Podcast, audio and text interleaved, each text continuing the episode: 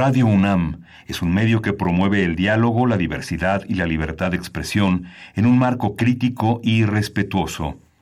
Los comentarios expresados a lo largo de su programación reflejan la opinión de quien los emite, mas no de la radiodifusora. Radio UNAM presenta Primer Movimiento, el mundo desde la universidad.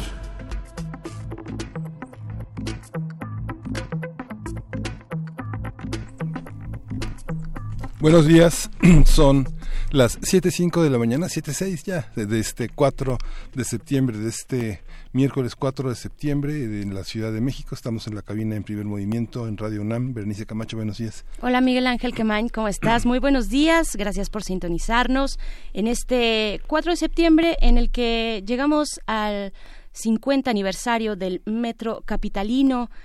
Un metro que pues se inauguró el 4 de septiembre de 1969, que tiene una longitud de 200 kilómetros en servicio y 226.5, incluyendo ya las vías de maniobra. Son 12 líneas, 195 estaciones. Diariamente este metro capitalino mueve a 1.647 millones de personas diariamente en esta ciudad del sistema de transporte colectivo metro, que llega a pues su primer medio siglo. ¿Cómo lo viven ustedes? ¿Cómo viven el metro diariamente? Sabemos las complicaciones de un metro que no se ha actualizado conforme al crecimiento demográfico de esta ciudad, pero que en algún momento pues tuvo el objetivo de dar viabilidad a la demanda de transporte muy intensa, una intensa también actividad económica, todo lo que supone el metro en esta ciudad y en la zona conurbada, en todo el Valle de México. Díganos ustedes cómo lo viven, cuál es su primer recuerdo del metro. Miguel Ángel, ¿cuál es tu primer recuerdo del metro? ¿Te acuerdas cuando sí. te subiste por primera vez? Sí. Bueno, conscientemente, porque probablemente sí, muchos de brazos. Hay varios recuerdos.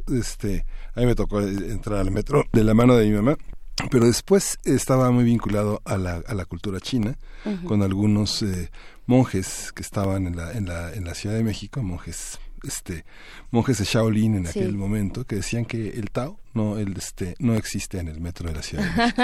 Las puertas que se cerraban, la arbitrariedad de las masas humanas que se movían, hacían imposible la realización de cualquier expresión del yin yang. Pero lo que es interesante es que hace unos días justamente se quejaba amargamente todo un conjunto de usuarios porque las personas que están en las taquillas no dejan de usar el teléfono. Uh-huh. Es una prestación sindical estar pegado al teléfono.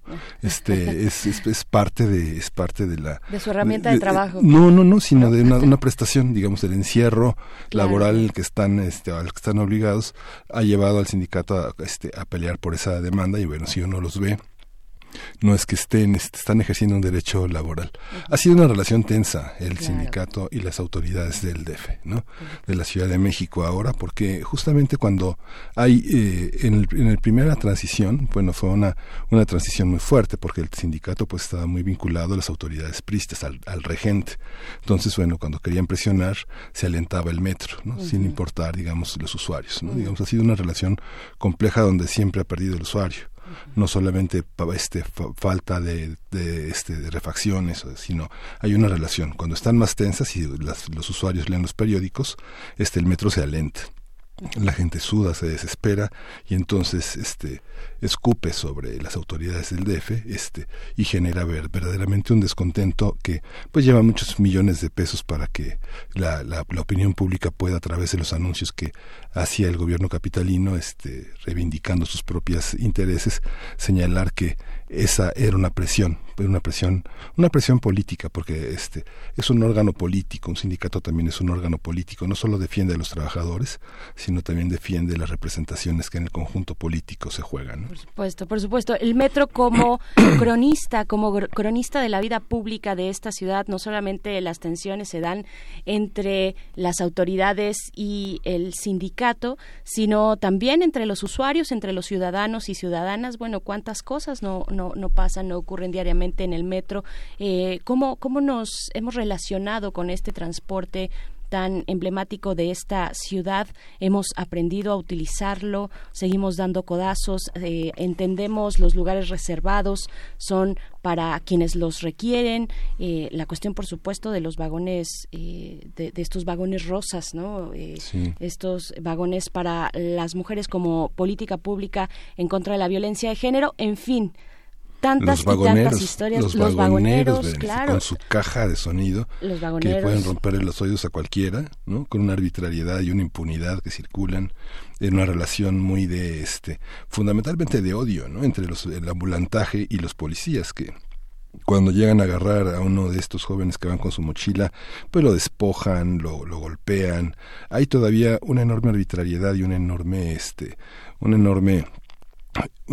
conflictividad en este tipo de relación, ¿no? Con los propios usuarios, ¿no? Cuando alguien pide que le baje el volumen, se puede armarse una gresca, ¿no? Sí, por supuesto. Las peleas entre el servicio ambulante, fíjate, el servicio ambulante que hay en el metro, los usuarios y los policías, es algo que hay que corregir, ¿no? Por supuesto. Yo creo que una de las de los momentos que más identifico con el metro es cuando uno se prepara para ir a alguna marcha, sí. Porque es la mejor manera de llegar al Zócalo o a los primeros cuadros de la Ciudad de México.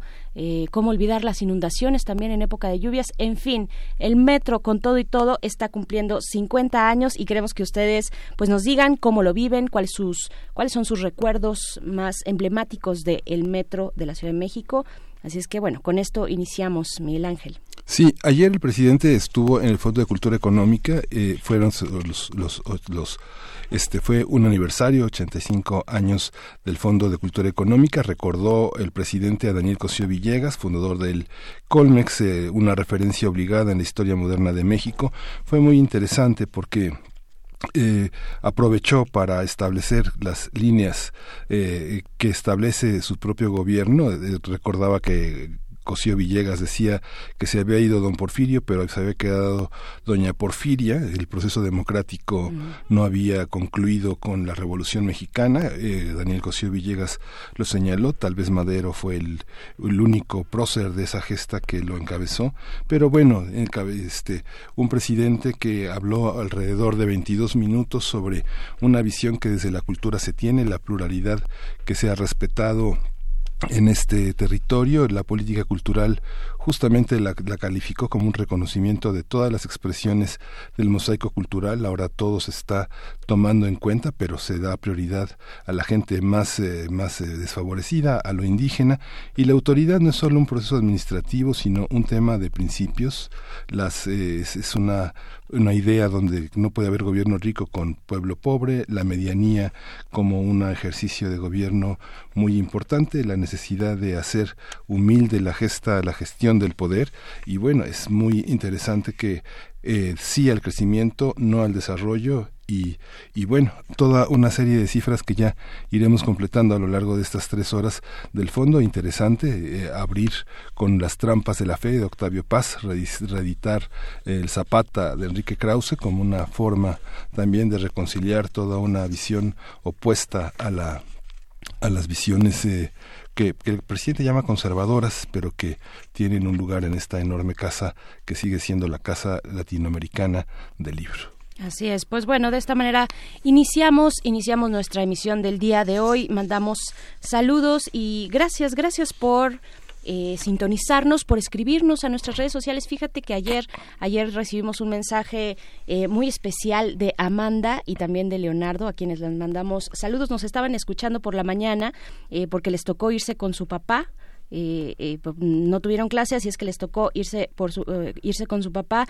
Dice que, bueno, que Amanda dice que le gusta mucho cómo se escucha el náhuatl en el hip hop, porque ayer, recuerden, estábamos conversando sobre este festival que tendrá lugar en las islas de Ciudad Universitaria. Así es que les mandamos saludos, Amanda, Leonardo, ojalá estén escuchando y seguro ya se preparan para ir a la escuela. Muy buen día a ustedes, saludos a Refrancito también, que nos compartió este mensaje. Y pues bueno, tendremos mucho por delante, un día interesante en nuestro quehacer cotidiano. Vamos a arrancar con lectura, libros y editores para platicar platicar con Tomás Granados Salinas sobre su publicación, una reciente publicación que se titula Sin Justificar. Él, recuerdan ustedes, pasó años felices y alguna que otra amargura en el Fondo de Cultura Económica. Hoy dirige la colección de libros sobre libros y encabeza la editorial Grano de Sal. Esto en unos momentos más. Sí, vamos a tener las fonografías de bolsillo con Pavel Granados.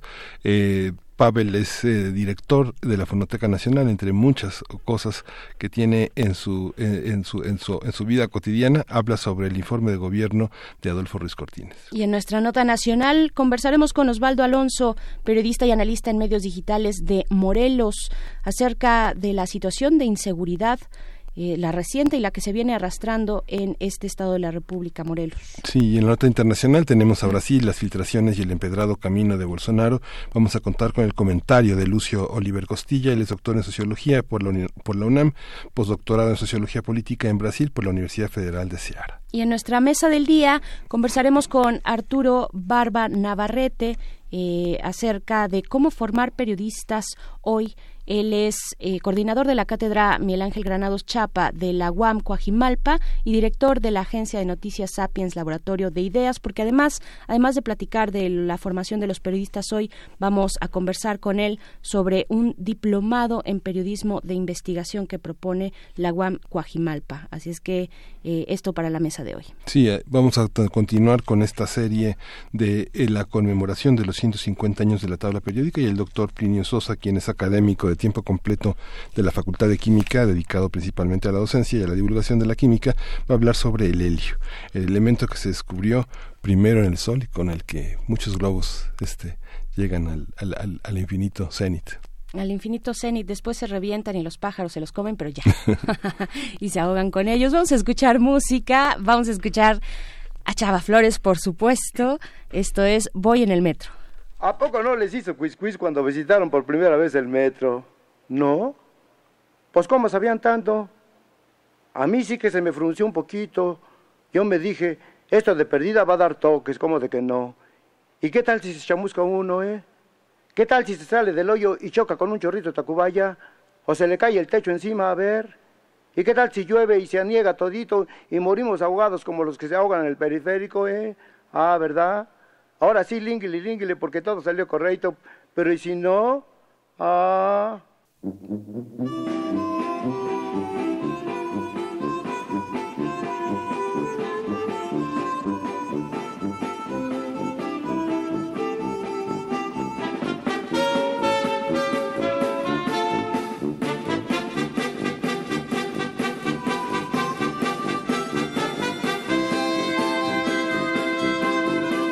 Adiós mi linda Tacuba, bella tierra tan risueña. Ya me voy de tu legaria, tu marina, tu pensil. Ya me voy, me llevé el metro por un peso hasta Tasqueña. Si en 2 horas no regreso, guárdame una tumba aquí. Al bajar a los andenes escuché esta cantaleta. Al mirar llegar los trenes no se aviente para entrar. Si en 17 segundos no ha podido ni se meta, ni se baje la banqueta que se puede rostizar. Voy en el metro, qué grandote, rapidote, qué limpiote, qué deferencia del camión de mi compadre Gilemón que va al panteón. Aquí no admiten juanelotes ni costales con carbón. Que se quite de la puerta y luego que me quito. Y siguió la señorita que se arrime más para allá. Que no fume si ni fumo ya me trae de su puerquito. Yo por más que me la busco no la hallo, ¿dónde está? Adiós mi linda Tacuba, ya pasamos por Cuicláhuac, ya pasamos por Popotla y el colegio militar. Ya me estoy arrepintiendo no haber hecho de las aguas. Si me sigue esta nostalgia yo me bajo en la normal. Voy en el metro, qué grandote, rapidote, qué limpiote, qué deferencias del camión de mi compadre Gilemón que va al panteón. Aquí no admiten guajolotes, ni tamarindos o pilotes, ni guacales con elotes, ni costales con carbón o con...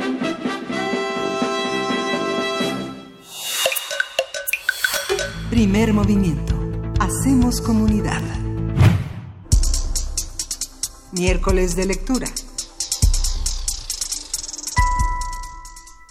La labor editorial es a la vez ingrata y fascinante.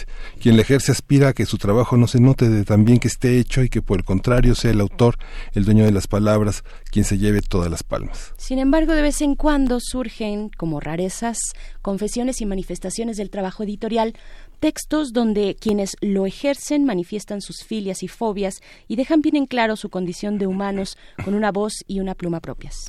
Tal es el caso de Sin Justificar, un conjunto de textos de Tomás Granados publicado por la editorial Trama, para hablar este libro y para conversar sobre el oficio editorial, la promoción de la lectura, las políticas públicas sobre el libro y el estado de la edición en estos días en México. Se encuentra en la cabina Tomás Granados Salinas, editor, director de la colección Libros sobre Libros y cabeza del proyecto editorial Grano de Sal. Tomás, bienvenido. Has escrito un libro verdaderamente potente para discutir muchas horas y para discutir, yo creo que en políticas y territorios futuros muy importantes. Felicidades. Pues gracias, Berenice, gracias, Miguel Ángel. Gracias a ti por estar acá. Voy a citar algo muy breve en el segundo capítulo, que es el editor Octavio Paz. Dices tú, crear una obra con palabras ajenas y dolo se llama plagio. Hacerlo a la luz del día se llama edición.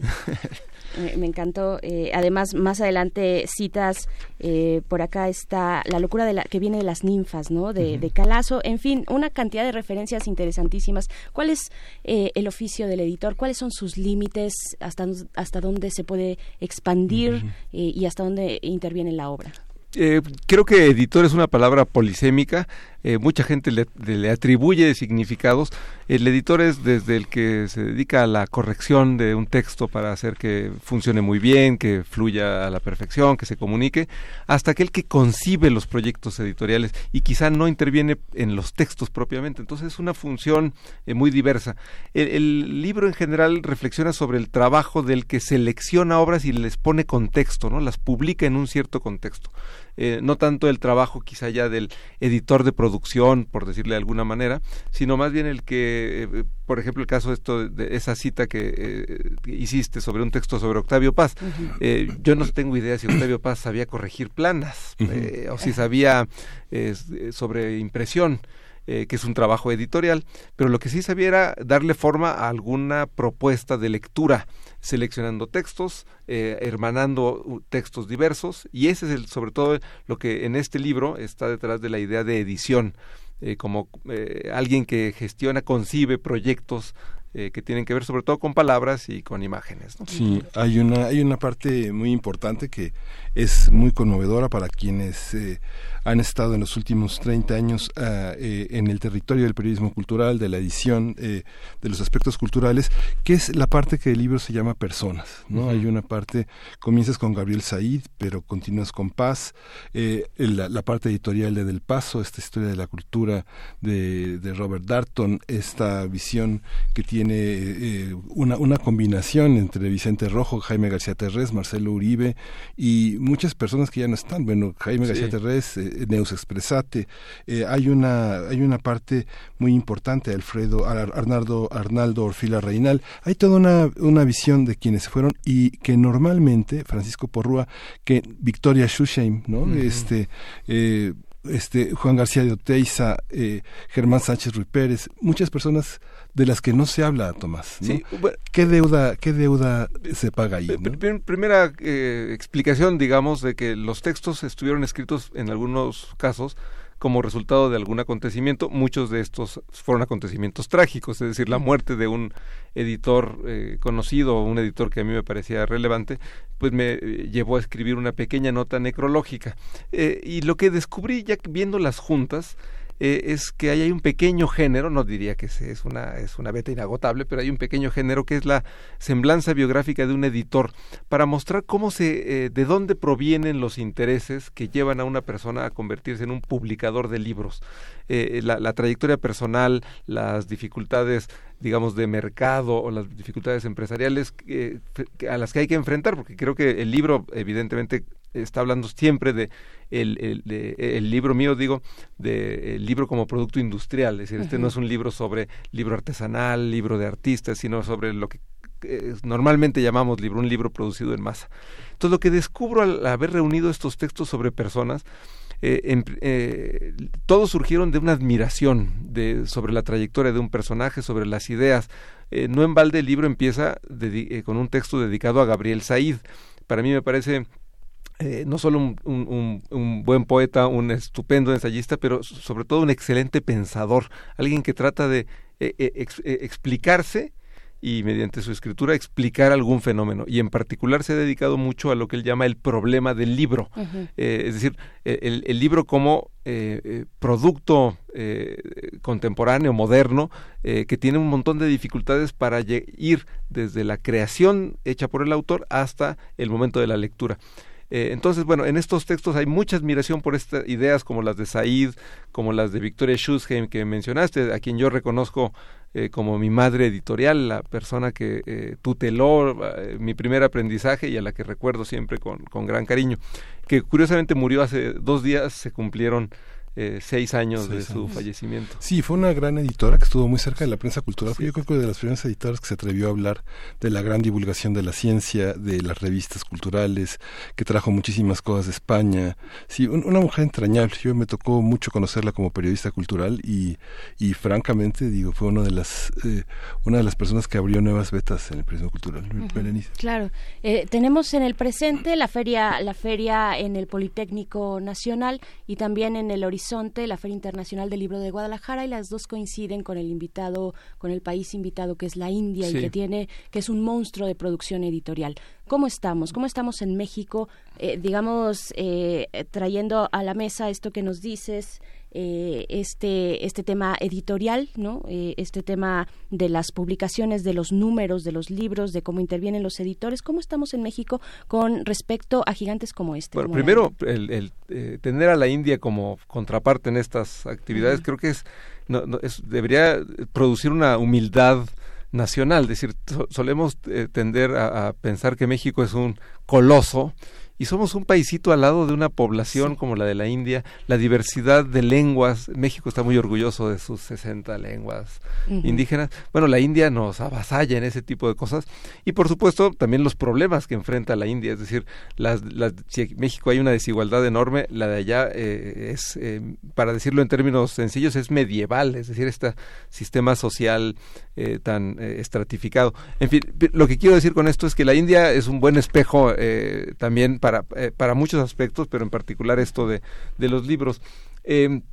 Algo que ha sido complicado organizar bien todo el programa de actividades en torno a la FIL. Yo quisiera, sí, no más que hacer un comercial, pero sí mencionar un poco mi lógica de editor, un poco para volver al libro y cómo creo que parte de la labor del editor se realiza. Este año la India es el país invitado en la FIL. Y entonces yo estoy publicando ahora en Grano de Sal libros de interés general sobre asuntos de ciencias sociales, humanidades, etcétera. Entonces, ¿cómo razona un editor frente a un acontecimiento como viene un país donde todas las lenguas que se hablan en ese país son ajenas a la cultura cotidiana en México? Entonces hay que inventarse modos de acercarse a la producción intelectual de un país como la India. Entonces yo me puse a buscar autores que tuvieran una cierta celebridad y cuya obra tuviera impacto o algún efecto, alguna resonancia en México.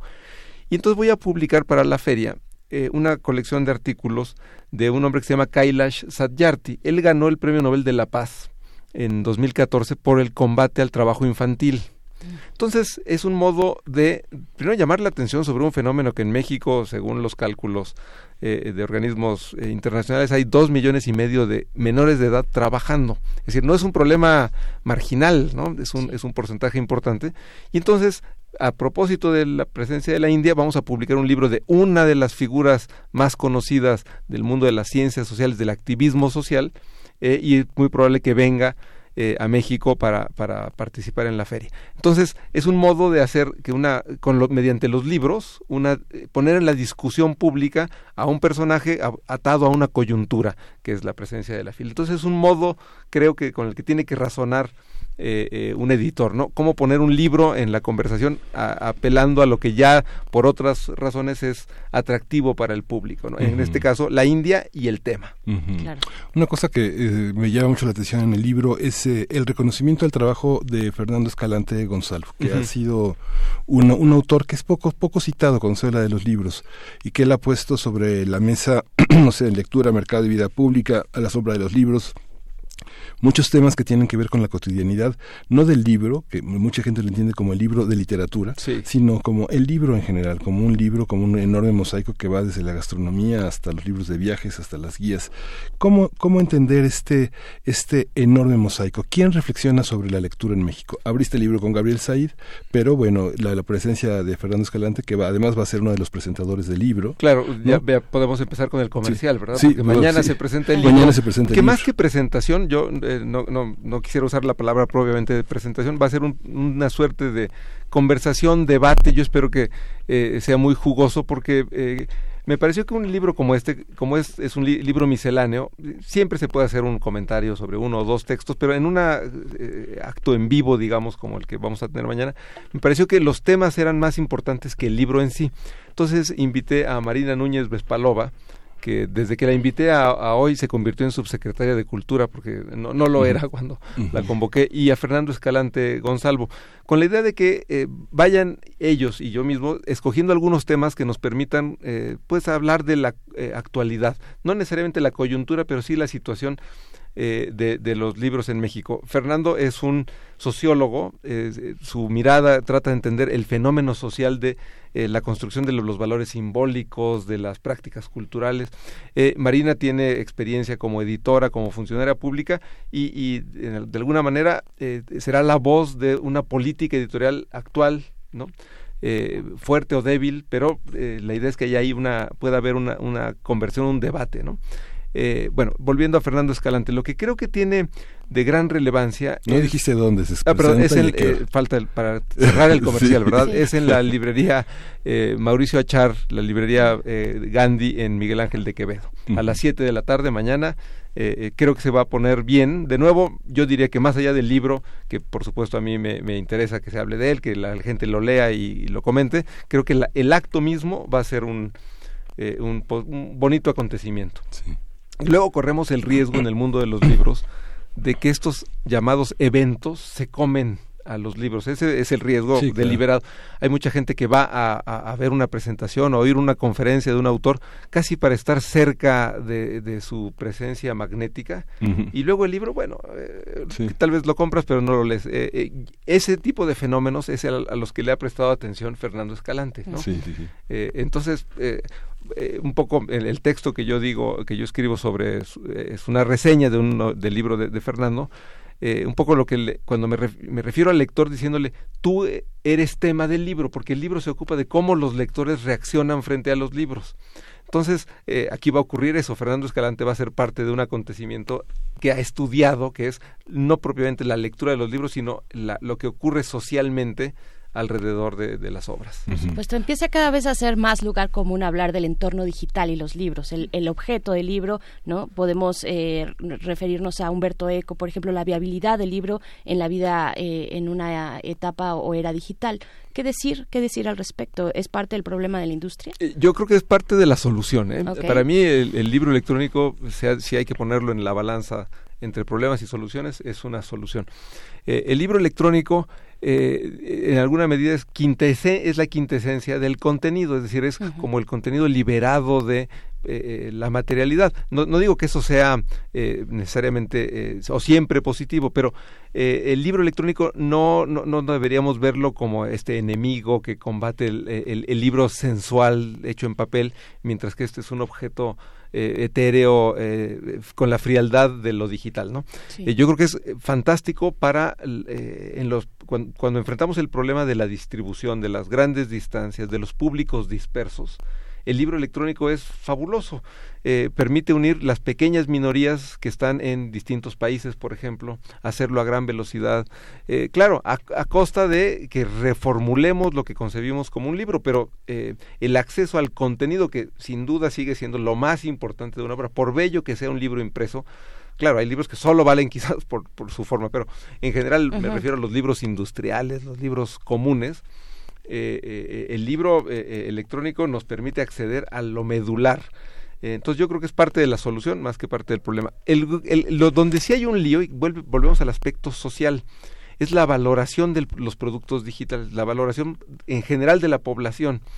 Hay esta tendencia, Internet nació con la palabra gratis, ¿no? Entonces hay una percepción generalizada de que aquello que está en Internet debe ser gratis. Uh-huh. Y entonces así se ha asimilado, o sea, ha introducido el consumo de cultura digital, tiene que ser gratis. Y en consecuencia, a mí me preocupa más que el libro electrónico, la piratería electrónica digital, ¿no? La piratería electrónica en Internet, quiero decir. Sí, sí. Es más peligroso eso. El libro electrónico en sí mismo, producido con el cuidado de un editor, puesto por las vías convencionales, en bibliotecas a las que se accede, aunque uno nunca sea el dueño del libro o el archivo que uno descarga, eso es parte de la solución. El gran lío es cuando los lectores dicen, yo tengo derecho a descargar lo que sea gratuitamente, ¿no? Porque se afecta pues una mecánica que retribuye al que lo produjo y al que escribió la obra, ¿no? Por supuesto, le pasa mucho al periodismo también, actualmente, ¿no? Sí, Tomás, muchos de los textos, por ejemplo, el tema de la ley del libro, el camino que recorres para el precio único, decides en la introducción dejarlo, remozarlo, de alguna manera actualizarlo, difuminar lo que llamas su circunstancia para conservar parte del debate.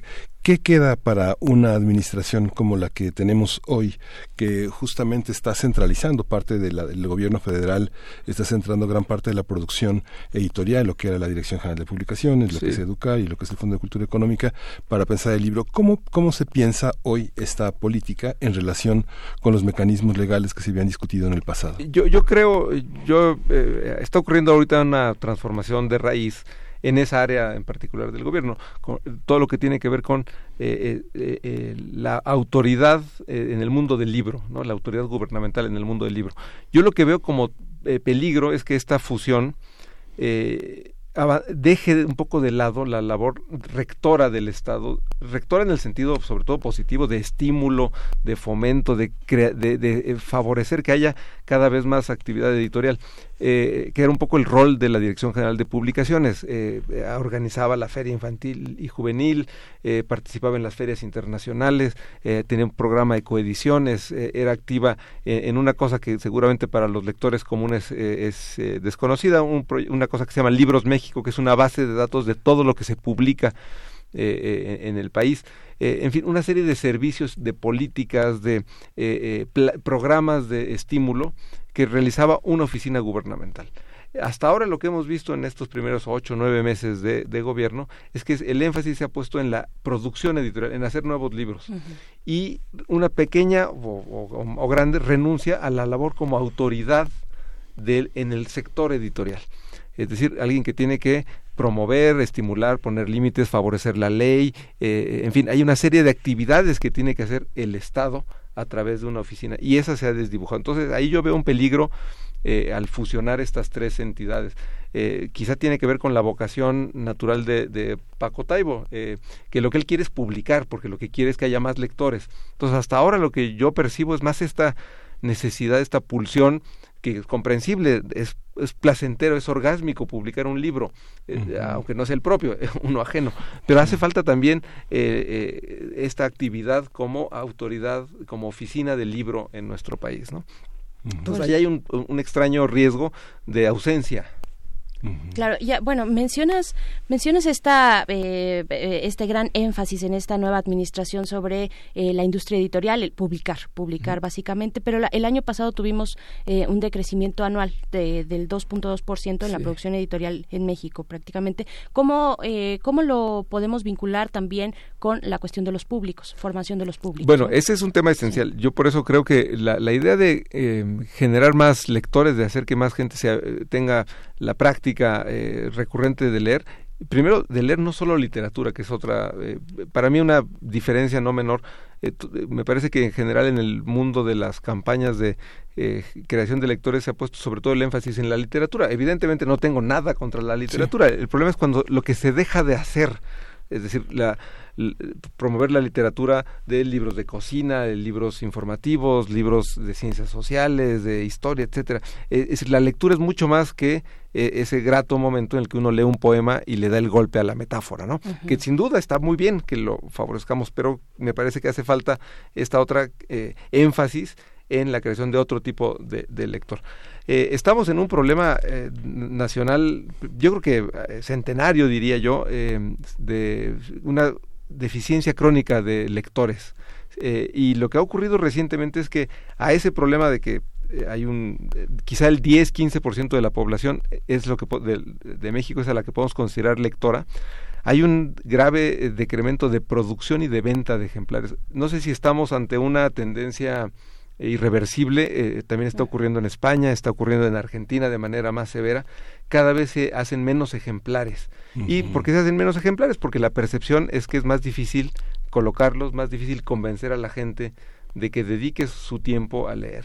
Sí. La oferta es amplísima, ¿no? También nada más por... Justamente, ayer tuve oportunidad de tener una larga conversación en el marco de una invitación de Editorial Océano, que distribuye ahora Bella el número de títulos que había, y tenía oportunidad de preguntarle a Rogelio Carvajal, el director de la Editorial Océano, cuál era la relación con las librerías, cuál era, si el periodismo cultural era capaz de absorber la gran demanda de novedades, reseñarlas, difundirlas, si las redes sociales estaban en esa parte, y él se mostraba realmente optimista. Lo que el repaso que se hizo fue, pues, de cerca de 400 libros, Tomás, de que estaban en esta nueva mitad del año y que van a Guadalajara. Y esta confianza la sostiene en según Rogelio Carvajal, en los lectores jóvenes, en las redes sociales y en una creciente difusión en las escuelas. Esto que también está en una parte del libro que llamas tú prácticas. ¿Cómo visualizarlo? ¿Cómo entender esta promoción de lectura, que finalmente sí hay cada vez más tirajes cortos? Y a mí me sorprendía ver justamente el libro de menor precio era de 100 pesos, pero el promedio era de 500 pesos. Bueno, creo que hay que ponernos gramscianos, ¿no? Porque hay que actuar con el pesimismo de la inteligencia. Las cifras que tú diste, Berenice, de la caída de la producción de 2% del año pasado, si vas más para atrás es más grave. Ajá. Es decir, tenemos... la tendencia es a que cada vez se hacen menos. Entonces, cuando vemos la información, la evidencia, tenemos que tener cierto pesimismo de la inteligencia, pero entonces viene, como manifestó Rogelio, el optimismo de la voluntad. Es decir, hay que hacer, no hay que dejar de hacer cosas ante esa realidad apabullante y dura. Yo creo que el esfuerzo individual, el esfuerzo creativo, el esfuerzo para colocar libros en ciertas conversaciones, siempre hay muchas cosas más que hacer, siempre hay pequeñas comunidades a las cuales uno se puede dirigir, estrategias novedosas. Por ejemplo, no es que sea muy original, pero mañana, en vez de presentar mi libro, vamos a debatir en torno al libro, tratar de encontrar estos modos distintos de que los libros alimenten la conversación. Eso se puede hacer. Yo creo que ahí justamente es donde está metida el ingenio de las editoriales, ¿no? Cómo, más allá de que compres un objeto, libro, y te lo lleves a tu casa, cómo eso se dinamiza en una conversación. Entonces, y bueno, es obvio que el distribuidor de Anagrama tiene que ser un optimista. Si con ese fondo editorial no tienes perspectivas positivas, que nos dejas a los que tenemos una cantidad mucho menor y autores de menor renombre. Entonces, vuelvo al punto. Por ejemplo, el tema este de las redes sociales, los jóvenes, figura un poco amorfa que a todos nos es como el tesoro al pie del arco iris, ¿no? No sabemos dónde está, pero todos queremos llegar a ese lugar y nos movemos porque están ahí los jóvenes, quizá porque son un poco anónimos, porque son un montón, etcétera. Lo que no sería raro es que ellos estén consumiendo de un modo distinto. Eso es lo que está ocurriendo. Ahora se está realizando una encuesta de lectura, es otro de los temas del libro, que hace IBI. IBI, que es este organismo internacional que promueve la literatura infantil y juvenil, está haciendo, porque ya no lo está haciendo el Estado, eso hay que llamar la atención. IBI venía haciendo encuestas de consumo de lectura entre jóvenes y en particular entre estudiantes. Y una de las cosas donde yo veo esta ausencia de la política pública actual es que dejó de hacerse encuesta de lectura y porque hay un desdén a esa evidencia cuantitativa. De nuevo, no es que los números, y lo digo como matemático, no es que los números no mientan, pero es mejor tener un atisbo, una indicación, no es que sean la verdad revelada, pero son indicios, son piezas de información que nos ayudan a construir la realidad. Si creemos que es la realidad, también estamos en un error. Sí. Claro. Pero decir, puesto que son un poco equivocados y siempre hay un margen de error, desdeñémoslo, tiremos a la basura. Es como decir, me duele un poco la mano izquierda, mejor me la corto. Sí. ¿No? Sí. Tomás, remedio, bueno. Pues ya se acercó el tiempo final de esta conversación. Sí. ¿No? Decías en una parte del libro que los economistas pasan la mitad de su vida haciendo pronósticos y la otra mitad es explicando por qué no se cumplieron, ¿no? Justamente esta idea que es tan interesante. Pero nada más un chiste que oí estos días. Un economista decía, qué bueno que existen los meteorólogos, porque nos redimen, ¿no? Que los meteorólogos se equivocan aún más que los economistas. Pues volteen a ver allá. Tenemos la presentación del libro mañana a las 7 de la noche en la librería Mauricio Achard, que por cierto hay una deuda con Achard, que es una de las presencias que son los libreros, que son esta gran deuda que todos los lectores tenemos con ese mundo que parece todo el tiempo, todos los años hay amenazas de que ya no va a haber librerías, pero bueno. Bueno, yo tengo otro libro de historia del libro en México y un capítulo es sobre el comercio del libro, porque me parece que la función justamente del comerciante de libros es dificilísima y muy necesaria. Sí. Bien. Pues te agradecemos muchísimo, Tomás.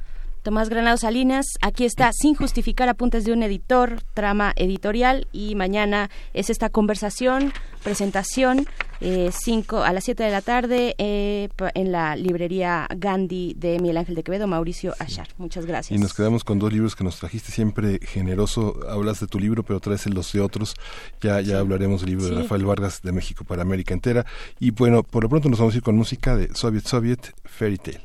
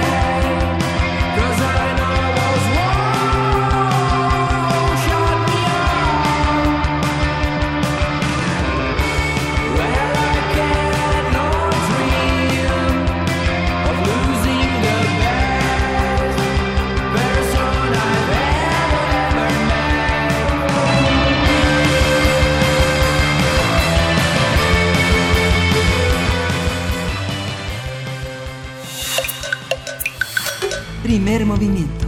Hacemos comunidad. Fonografías de bolsillo. En esta ocasión tenemos las fonografías de bolsillo a través de la línea telefónica, pero con las mismas ganas de conversar contigo, Pavel Granados. ¿Cómo estás? Muy bien, Bere, también efectivamente, igualmente contento de saludarlos hoy también. Muchas gracias, Pavel Granados. Aunque sea a la distancia. Aunque sea a la distancia física. Escritor y director de la Fonoteca Nacional, ustedes ya lo conocen. Y para hablar en esta ocasión sobre el informe de gobierno de... Chan, chan, chan, Adolfo Ruiz Cortines, por favor, hasta ahí. Hasta ahí nos quedamos. Pavel, por favor, dinos, cuéntanos. Sí, Bere, fíjate que, bueno, pues acabamos de pasar un informe de gobierno muy distinto. No puedo negar que además a mí me emocionó mucho el discurso de este 1 de septiembre. Uh-huh. Y me quedé pensando, bueno, ya hemos platicado desde hace unos días, que sería bueno ver desde cuándo tenemos grabados los informes de gobierno, desde cuándo tenemos las voces de los presidentes, cómo han influido tanto en la forma de ser de la historia de México. José Villegas fue el autor de esa frase del estilo personal de gobernar, pero también Salvador Novoa hablaba del sistema métrico sexenal que regía la forma de ser de nuestro país, ¿no? Y pues nosotros tenemos, pues ahora estamos acostumbrados desde hace mucho tiempo a las voces de los presidentes, a una presencia valga la redundancia, a la omnipresencia de los presidentes, de su voz, de su imagen, de lo que determinan en nuestra vida diaria. Y sin embargo, a pesar de que los presidentes quedan como nombres, no siempre quedan como voces.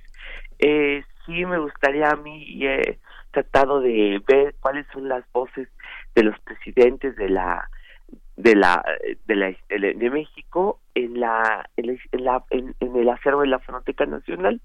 Se descubrió desde hace mucho tiempo gracias a que una persona mandó a la Fonoteca una copia, la voz de Porfirio Díaz, que sabemos que se encuentra el original en los Estados Unidos, y que Porfirio Díaz se conoció con Tomás Alva Edison a finales decía Porfirio Díaz, en los umbrales de la luz eléctrica. Yo considero que esto fue hacia mediados de la década de los 70 del siglo XIX, ya que la primera vez que hubo un farolito con luz eléctrica fue acá en 1878, si no me equivoco, en la Ciudad de México. Hasta le hicieron una canción, o sea que entonces se conocieron Porfirio Díaz y Tomás Alva Edison, pero hasta 1909 don Porfirio le mandó un mensaje. Ya fue hasta posteriormente, hasta el siguiente presidente de quien tenemos voz, sería Portes Gil. Uh-huh. Portes Gil, uno de los tres del Maximato, es decir, que Portes Gil estuvo antes que Lázaro Cárdenas, y de ahí para acá tenemos voces de todos. Desafortunadamente, por ejemplo, no tenemos voz de Álvaro Obregón, aunque sabemos que él sí participó en la radio, fue el primer presidente en hablar por radio. Existe la leyenda de que Francisco León de la Barra fue grabado, pero no tenemos el disco, pero existe la leyenda de que él grabó la voz. Y yo siempre he tenido la curiosidad de saber si es cierto que existe la voz de Plutarco Elías Calles grabada, sin embargo no lo tenemos. Hace apenas 2 años la Fonoteca Nacional tuvo entre sus colección de voces la de Ávila Camacho, porque llegó en unos programas de radio de una donación de la viejísima XX de Sordo Noriega, y de ahí para acá pues están todos. Miguel Alemán, con una retórica muy especial, porque yo considero, después de haber escuchado a Miguel Alemán, creo que, finalmente me doy cuenta de que Cantinflas, cuando imitaba a los políticos, estaba haciendo entre una imitación y un homenaje así a Miguel Alemán, ¿no? Y de ahí para acá, bueno, pues tenemos a todos, y las grandes piezas retóricas que han sido voluntaria o involuntariamente parodiadas o autoparodiadas, están ahí. Están los famosos discursos de López Portillo, está, por ejemplo, una voz realmente muy educada y muy elegante, que fue la de López Mateos. En fin, están todos los presidentes, y se logra ver atrás de estas grabaciones, yo creo que esta pompa imperial que tuvieron los presidentes, ¿no?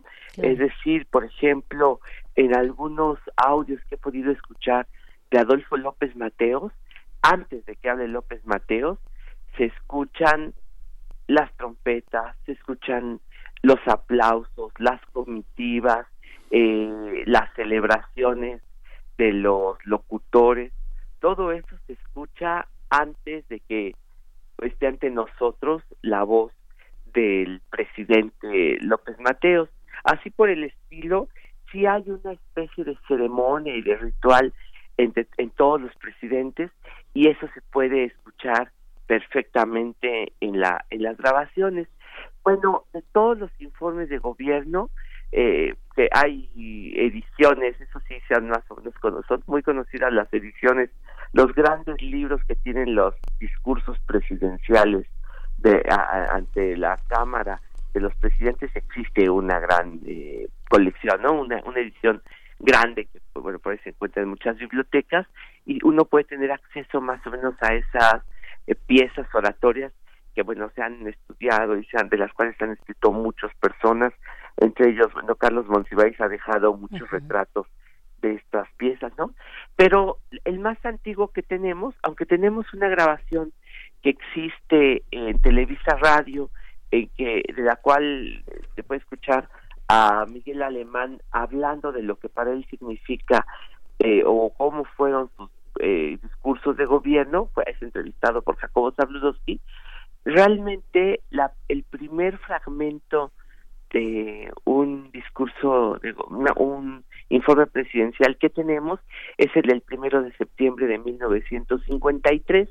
No lo tenemos en una estación de radio, sino que uno de nuestros coleccionistas, como he contado, estos benefactores de la Fonoteca, que es Armando Pous, nos consiguió desde hace años un disco de corte directo, es decir, uh-huh. un disco instantáneo, fue grabado yo creo en el momento, o seguramente pasó por alguna estación de radio, y lo consiguió en alguna de sus, seguramente en esas andanzas a la Lagunilla, uh-huh. lo consiguió Armando Pous, y ahí podemos tener nosotros lo que fue este personaje que era más bien adusto, a quien le gustaba jugar el dominó. Era muy, muy austero don Adolfo Ruiz Cortines. Por ejemplo, él cuando dejó la presidencia, se fue a Veracruz, caminaba por la calle sin ninguna guardia ni nada, y le gustaba ir con sus amigos a seguir jugando dominó. Era un personaje del que se contaba, por ejemplo, que una vez alguien le regaló un libro y él dijo, muy bien, que se lo lleven a una biblioteca del país. En vez de leerlo, prefirió regalarlo a una de las bibliotecas. Yo creo que don Adolfo sí ha sido muy conocido por sus anécdotas, por cómo fue la transición. Por ejemplo, uh-huh. él estuvo barajeando los nombres e hizo sufrir a mucha gente. Por ejemplo, su esposa, se cuenta que doña Marisa Aguirre una vez fue a una comida e iba con la esposa del secretario de Salud, y pues a la esposa del secretario de Salud no la pelaron mucho, hasta que doña María Izaguirre dijo que no le van a dar un asiento a la próxima primera dama. Todos se desvivieron y bueno, tuvieron de atenciones, y era una mentira. Finalmente nombró a Adolfo López Mateos 2 o 3 días antes de la fecha. Qué anécdota, sí. Fue unos sufrimientos para muchos. Está Flores Muñoz, que un día, a ver si tenemos voz, pero él fue el que fue considerado candidato. Incluso se imprimieron millones de propagandas para él, y después resultó que no era el candidato presidencial. O sea que así le gustaba jugar todo como si fuera un juego de dominó. Esos caminos truncos. Quien vive de ilusiones muere de desengaños, Pavel. Querido Pavel, pues entonces vamos a escuchar y nos despedimos Fonografías de Bolsillo, y también a quienes nos escuchan a través de la Radio Universidad de Chihuahua. Recuérdanos nada más qué vamos a escuchar, Pavel. Vamos a escuchar el informe de gobierno, una parte del informe de gobierno de 1 de septiembre de 1953. Perfecto, Adolfo Ruiz Cortines, muchas gracias, un abrazo, Pavel. Igualmente, hasta luego, que estén muy bien, hasta luego, Miguel Ángel. Hasta luego, Pavel. Vamos a escuchar y nos despedimos de la hora. He aquí las palabras del señor presidente de la República, don Adolfo Ruiz Cortines, referentes al ramo de educación pública, pronunciadas en su primer informe al Congreso el 1 de septiembre de 1953. Igualmente escucharemos un fragmento de la parte final del mismo informe presidencial. como la revolución, es lucha continua y esfuerzo constante para el logro de grandes propósitos económicos, políticos y sociales, para el mejoramiento de la colectividad en general. El programa de la educación pública es el de la Revolución Mexicana.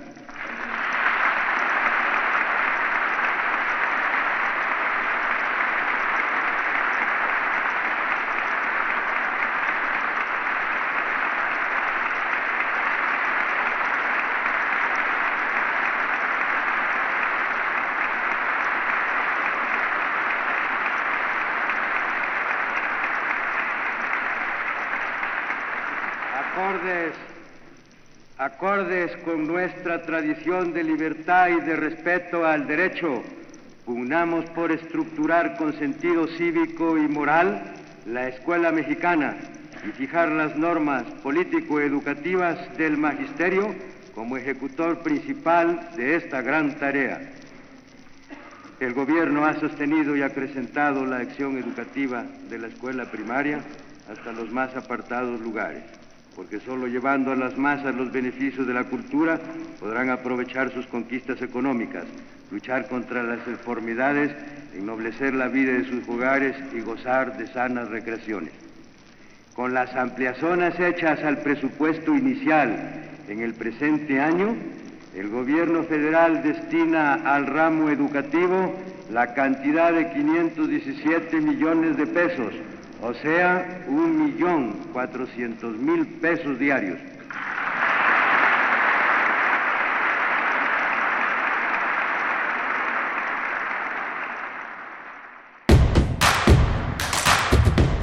Síguenos en redes sociales. Encuéntranos en Facebook como Primer Movimiento y en Twitter como @PMovimiento. Hagamos comunidad.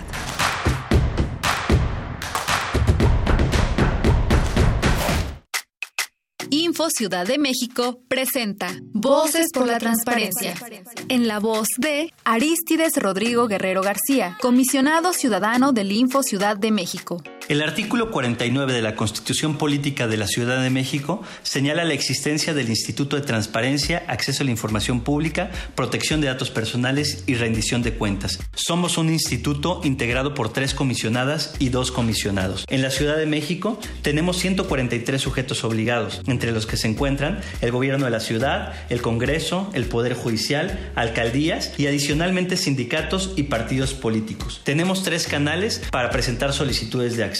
Vía telefónica en el 5636-4636, vía presencial o vía internet. Cabe señalar que tu solicitud de información puede presentarse de manera anónima. En el Info Ciudad de México garantizamos tu derecho de acceso y protección de datos personales. En 30 años, el mal manejo de los recursos naturales ha acabado con el 26% de nuestros bosques. Tan solo entre 2010 y 2015, perdimos 91.000 hectáreas de bosques cada año. La ventaja es que ahora, con la nueva Ley General de Desarrollo Forestal Sustentable, se cuidarán mucho más y mejor nuestros bosques y selvas. Algunos beneficios son que se le pagará a los propietarios de los bosques para cuidarlos y conservarlos. ¿Y de quién creen que fue esta propuesta? Sí, del Partido Verde. Habla el presidente de México. No es para presumir, pero soy un hombre de palabra. No han aumentado los impuestos, no ha aumentado el precio de las gasolinas, del diésel, del gas, de la luz, no ha aumentado la deuda pública. Lo que aumentó fue el salario mínimo, 16%, como no había sucedido en 36 años. También ahora se está entregando más apoyo a la gente humilde, a la gente pobre. Hay bienestar, los compromisos se cumplen. Primer informe, Gobierno de México. ¿Quiénes hacen la ciencia? ¿Cómo se suma la ciencia a las soluciones de los problemas iberoamericanos? Científicos, investigadores y académicos de Iberoamérica hablan de los avances en ciencia, tecnología e innovación que inciden en nuestra vida. La ciencia que somos. La ciencia que somos. Iberoamérica al aire. Viernes a las 10:30 de la mañana. 96.1 de FM. Retransmisión, domingos a las 9:30 de la mañana por el 860 de AM. Radio UNAM. Experiencia sonora. Una expresión artística inventada para darle voz a los menos escuchados, siempre encontrará gente a quien representar. En el marco del Día Internacional de la Mujer Indígena, la UNAM te invita a disfrutar del Festival de Hip Hop en Lenguas Indígenas, DJ Mente Negra, El Mágico, Sahash, Janady Molina, Mije Represent, María Reina, conducido por Vania Nuche. Jueves 5 de septiembre, a partir de las 13:30 horas, en las islas de Ciudad Universitaria. Entrada libre. Hablemos fuerte y hablemos claro, y nadie nos podrá ignorar. Radio UNAM, Experiencia Sonora.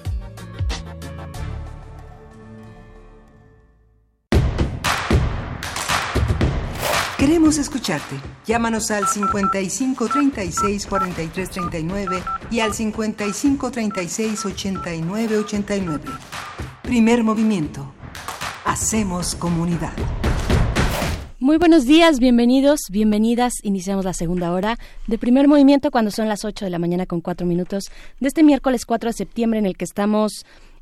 pues festejando, criticando también el estado actual del Metro de la Ciudad de México en sus 50 años, llega el día de hoy a sus 50 años, pues díganos en redes sociales si ya hicieron su primer transbordo, transporte y recorrido del metro el día de hoy en una de sus 195 estaciones, entre sus 12 líneas, bueno, es 1.647 millones de personas a diario se mueven, nos movemos en este metro, en estas arterias de la ciudad, Miguel Ángel. Sí, y justamente para conmemorar estos 50 años del metro, Beatriz Salce, ella es periodista cultural, crítica, cuentista, publicó Historias del Metro con un prólogo de Elena Poniatowska y se presenta mañana justamente a las 5 de la tarde en el auditorio del Paseo por los Libros en el pasaje Zócalo Pino Suárez, donde ya va a poder ver un espacio muy interesante que el fondo armó para la lectura infantil. Va a estar mañana Elena Poniatowska, Mauricio Gómez Morín y Beatriz Salce en la presentación de este libro que reúne toda una serie de historias, de relatos, de crónicas alrededor del metro. Vale mucho la pena leerlo. Lo editaron este grupo que se llama Paseo por los Libros, que es un conjunto de editoriales que deciden enarbolar la bandera de un libro, de un título a propósito de sus gustos, de sus intereses momentáneos y darle ese carácter permanente a lo fugaz como es las historias del metro. Así es, pues bueno, durante esta hora tendremos una nota nacional conversando con Osvaldo Alonso, periodista y analista de medios digitales en Morelos, acerca precisamente de lo que ocurre en esa entidad, la inseguridad y los recientes actos de violencia, en qué van las investigaciones que arrojan y qué nos dicen de este estado de la República y de la región también. Sí, y el tema internacional, Bernice, vas a tener oportunidad de profundizar a lo largo de las intervenciones que has hecho en la semana sobre esta enorme preocupación que es Brasil, las filtraciones y el empedrado camino de Bolsonaro. Vamos a contar con el comentario de Lucio Oliver Costilla, doctor en Sociología por la UNAM y, bueno, pues doctorado en Sociología Política en Brasil por la Universidad Federal de Ceará. Así es, pues bueno, eso para esta hora. Saludos a Alfonso de Alba Arcos, ya se hace presente en las redes sociales, Laura también, Refrancito, Armando Cruz pide una recomendación sobre algún libro sobre el movimiento de independencia en México. Yo creo que sería buen momento los jueves, cuando viene el doctor Ávila en historia, en nuestra sección de Historia de México, que pudiéramos consultarle. También Marco Torres está por acá, Román Hernández García, Adam Valderrain y, bueno, toda la comunidad que se hace presente a través de nuestras redes sociales, @PMovimiento en Twitter, Primer Movimiento UNAM en Facebook. Y pues vamos ahora sí a nuestra nota nacional. Primer Movimiento. Hacemos comunidad. Nota nacional. Este fin de semana el estado de Morelos registró por lo menos 17 homicidios dolosos, principalmente en los municipios de Cuernavaca, Jiutepec y Emiliano Zapata, zona metropolitana.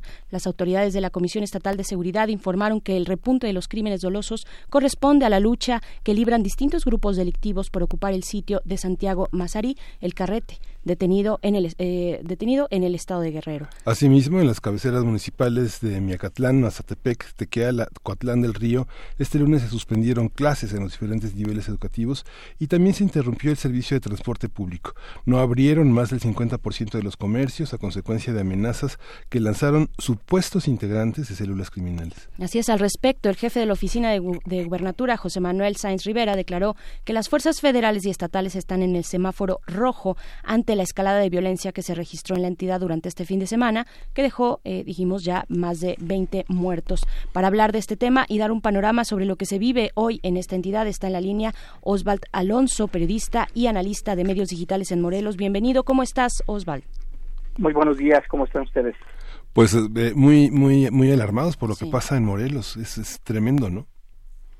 Pues sí, hay un contrasentido de lo que pasa acá en Morelos, porque ustedes citaban muy bien que el jefe de la Oficina de la Gubernatura, José Manuel Sanz, quien ha tomado el control del gobierno, ha dicho por la mañana de ayer, que había un código rojo derivado del... los que suman son, hasta ayer eran 22, hasta el lunes eran 22 homicidios. Había un código rojo. Sin embargo, el gobernador constitucional, Cuauhtémoc Blanco, desmintió a su jefe de la gubernatura diciendo que no había alerta. Entonces, esto nos abre un panorama de lo que verdaderamente ocurre. Es decir, que no hay una coordinación ni siquiera en el discurso, menos lo que se ve y lo que los sectores están juzgando es que menos hay una estrategia en la estrategia de seguridad del gobierno, y que basan su esperanza en la estrategia del gobierno federal con la Guardia Nacional y aquí el mando único, que en realidad pues es una copia corregida y aumentada de lo que el anterior gobierno aplicó. Entonces, esto, digamos, es para abrirles el panorama de lo que pasa aquí en Morelos. ¿Quién está fuera de lugar, el gobernador o Sanz? Mira, en realidad lo que está pasando, para darte un poco más de detalle, es que hay una descoordinación política, administrativa, y que se está traduciendo en una falta de coordinación en la estrategia de seguridad, si es que la existe, porque aquí ya los sectores empiezan a cuestionar primero si la existe, y después si existe, que no es efectiva, y tercero que si existe y no hay una coordinación, que debe ser modificada. Resulta que hay dos grupos políticos que están cogobernando. El primero, desde luego, es José Manuel Sanz, que es el jefe de la gubernatura, que fue creada esta oficina específicamente para él, para poder tomar decisiones desde la gobernatura a la mano, o atrás del trono, o enfrente del trono, o a la par del trono, ¿no? Digamos, de la gobernatura, virtud a la presunta incapacidad del gobernador Cuauhtémoc Blanco, virtud a que dicen, ya empiezan a hablar muchos sectores políticos, incluso ya el fin de semana, la diputada Tania Valentina, que es la coordinadora del grupo parlamentario del Partido del Trabajo y presidenta de la Junta Política de Gobierno del Congreso Local, empezó ya a desmenuzar lo que se había venido diciendo en pocos sectores, que no hay capacidad del gobernador para gobernar. Y esto le ha merecido una campaña ahorita en medios digitales para descalificarla. Esto, lo que dijo el fin de semana, ya lo habíamos estado algunos periodistas diciendo. Entonces, ante esta incapacidad que dicen para gobernar y tomar decisiones, José Manuel Sanz toma el control con un grupo de secretarios del gabinete, pero ha salido ya en los recientes días, y si me permites decirlo, hace aproximadamente un mes lo escribí yo en mi medio digital, que Cuauhtémoc Blanco ya tiene un hermano incómodo, y es el líder de otro grupo político que está queriendo tomar, o que está tomando ya decisiones, y se ha peleado con José Manuel Sanz, el jefe de la gubernatura. Estos dos grupos, uno liderado por el representante histórico de Cuauhtémoc Blanco en el fútbol, y otro, el hermano incómodo ahora de Cuauhtémoc Blanco, ha traído todavía mucho más dificultades en el ejercicio del poder de este grupo que llegó a la gubernatura, y eso definitivamente está obstaculizando mucho más el que tomen decisiones dentro del gobierno y que la tomen coordinadas y que sea efectiva. La coordinación al interior del gobierno y en medio de todo también la presencia de la Guardia Nacional. ¿Qué decir? Sí, fíjate que la Guardia Nacional llegaron 200 elementos que enviaron de la Federación, y la verdad es que la operación, de acuerdo con los comerciantes, sobre todo de las zonas más, de los líderes comerciales de las zonas más afectadas por la delincuencia organizada, advierten que no la han visto. Por ejemplo, el fin de semana platicamos con los líderes de los taxistas de la zona surponiente, donde hay un virtual toque de queda, y ellos advierten que no hay una Guardia Nacional para disfrazar un poco la presencia policial. Después de este virtual toque de queda, la Guardia Nacional se desplazó junto con el jefe de la oficina y el secretario de gobierno para visibilizar su presencia en un momento de crisis, pero antes tuvieron que hacer un paro de actividades para llamar la atención y para visibilizar su molestia de que no hay Guardia Nacional, no hay policía de mando único, y el crimen organizado los ha estado extorsionando desde siempre. Uh-huh. Pienso que hay una parte también que tiene que ver con todos los conflictos que tienen que ver con los asuntos indígenas. Sigue sin resolverse la muerte de Samir Flores, el tema de la termoeléctrica sigue siendo un tema que caldea una buena región de Morelos, y que prácticamente una protesta, una intención también de formar parte de la coordinación de justicia hace que se confunda la protesta con la delincuencia, y la delincuencia con aspectos atomizados que parecen como fruto más de las patologías de pequeñas bandas que una cuestión organizada que no solo está en Guerrero, sino que está en Morelos, que está en Puebla y en Veracruz, y que es una red que en la que dominan varias mafias, como se ha dado a conocer en algunos medios a lo largo de la semana, Osvaldo. Sí, desde luego hay grupos delictivos que han estado operando de manera regional. Después de la muerte de Arturo Beltrán Leiva, después de su muerte aquí en Morelos, se atomizaron los grupos y crearon pequeñas bandas regionales. Algunas ya estaban y se fortalecieron con los integrantes de este cártel de los Beltrán Leiva, y así se creó, por ejemplo, el cártel de los Rojos. Surge de una incisión de los Beltrán Leiva. También otro grupo que operaba en Acapulco, eso fue otra incisión, y se han ido desplazando a la región centro del país, pero principalmente, como tú lo dices, Puebla, Guerrero y Morelos. Estos grupos son ahora los que se pelean el control, y le debemos agregar la presencia del cártel de Jalisco Nueva Generación, que ha ido extendiendo su margen de control. Llegó a Morelos hace 2 años y ahora mismo pelea el control, le peleaba el control, y bueno, le sigue peleando, para decirlo con más claridad, a la organización de los Rojos que lideraba Santiago Massari, alias El Carrete, y que fue detenido en Guerrero, y ahora se ha recrudecido un tanto el control al interior del cártel de los Rojos, y también la disputa del cartel de Jalisco Nueva Generación hacia los Rojos. Esto desde luego es evidente, se han recrudecido las ejecuciones para pelear el control, y desde luego en una cuestión de imagen pública, pues el estado de Morelos se encuentra en esa disputa, aunque digámoslo así que leía ayer que se ha disparado el 35%, más o menos por ahí, 35-40% los homicidios en el estado de Morelos en los últimos meses. Y nada más para contextualizar, agosto cerró con 100 homicidios, lo que no había ocurrido en muchos meses, incluso en el gobierno de Graco Ramírez de Arriba Abreu. Uh-huh. Osvaldo, ¿qué decir también de la reacción de grupos de la sociedad? Pienso, por ejemplo, en campesinos, en grupos de campesinos que tienen una tradición muy muy antigua, también comerciantes, en el caso de los comerciantes, ante este virtual toque de queda, pero en general me interesaría preguntarte sobre los campesinos. ¿Hay algún posicionamiento? ¿Sabemos algo al respecto?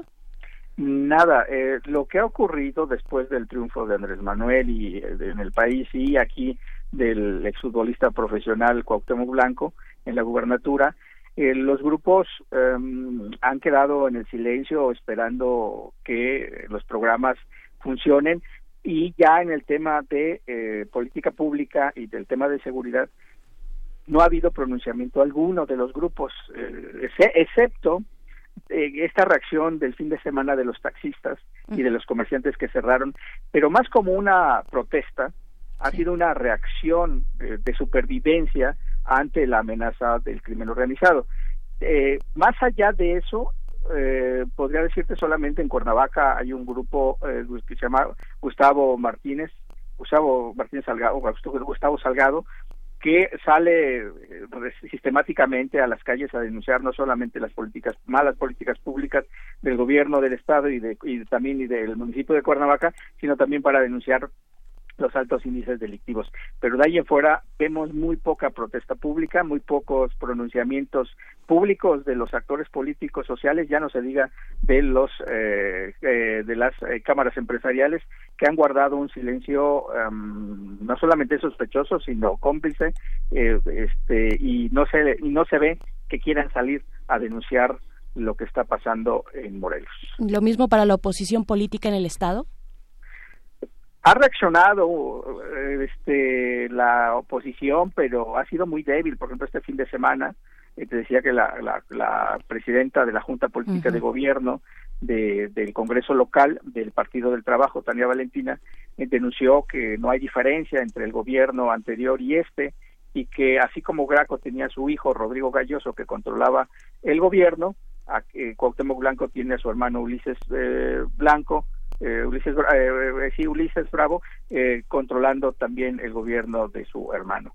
Y esto ha dicho, la diputada ha denunciado que ha traído como consecuencia una descoordinación y también que no haya resultados en la política de seguridad.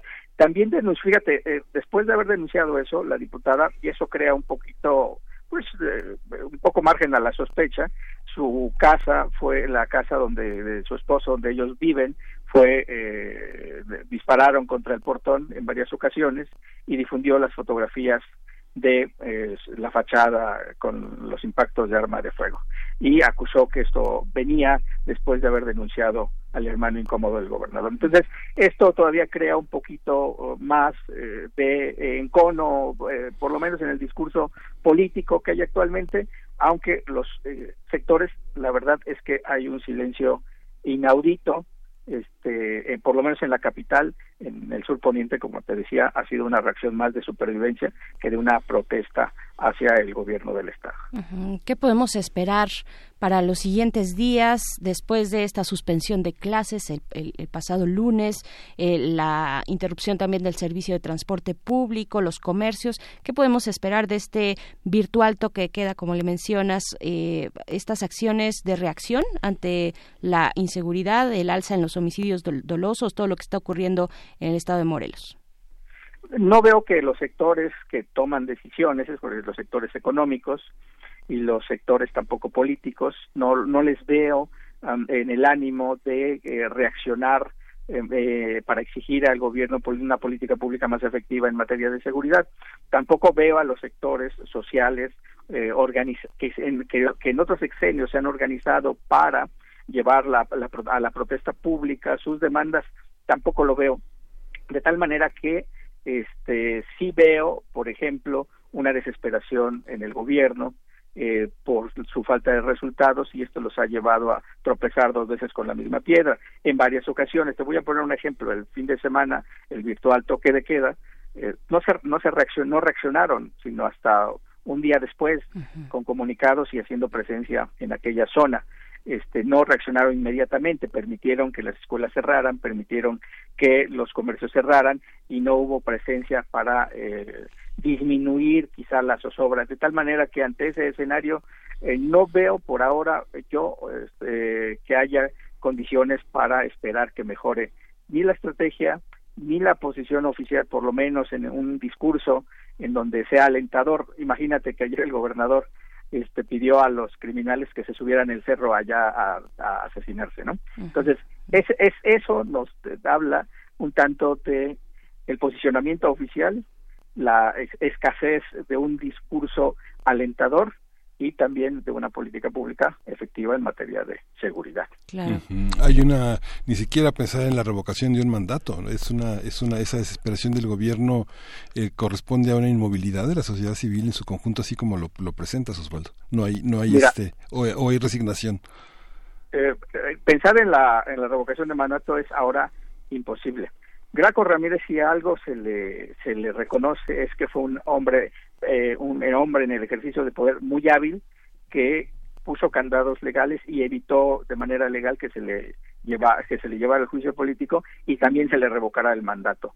Al segundo año de gobierno, Graco Ramírez, vía el Congreso y los legisladores afines, decidieron reformar la ley de participación ciudadana y quitar la revocación de mandato, el plebiscito y la consulta popular, de tal manera que no hay manera de la revocación legal del mandato de Cuauhtémoc Blanco. Uh-huh. En este panorama de violencia que va a la alza, Osvaldo, tú como periodista, ¿qué nos puedes decir de la prensa? Sabemos que, hay otros ejemplos, el caso de Veracruz, hay muchos ejemplos, Guerrero, en fin, donde cuando se tienen estos contextos, pues es la prensa y los defensores de derechos humanos los que primeros son, impactados, digamos, ¿no? Con represalias, con censura, en fin, este tipo de prácticas que inhiben el ejercicio periodístico. ¿Qué nos puedes decir tú en este momento?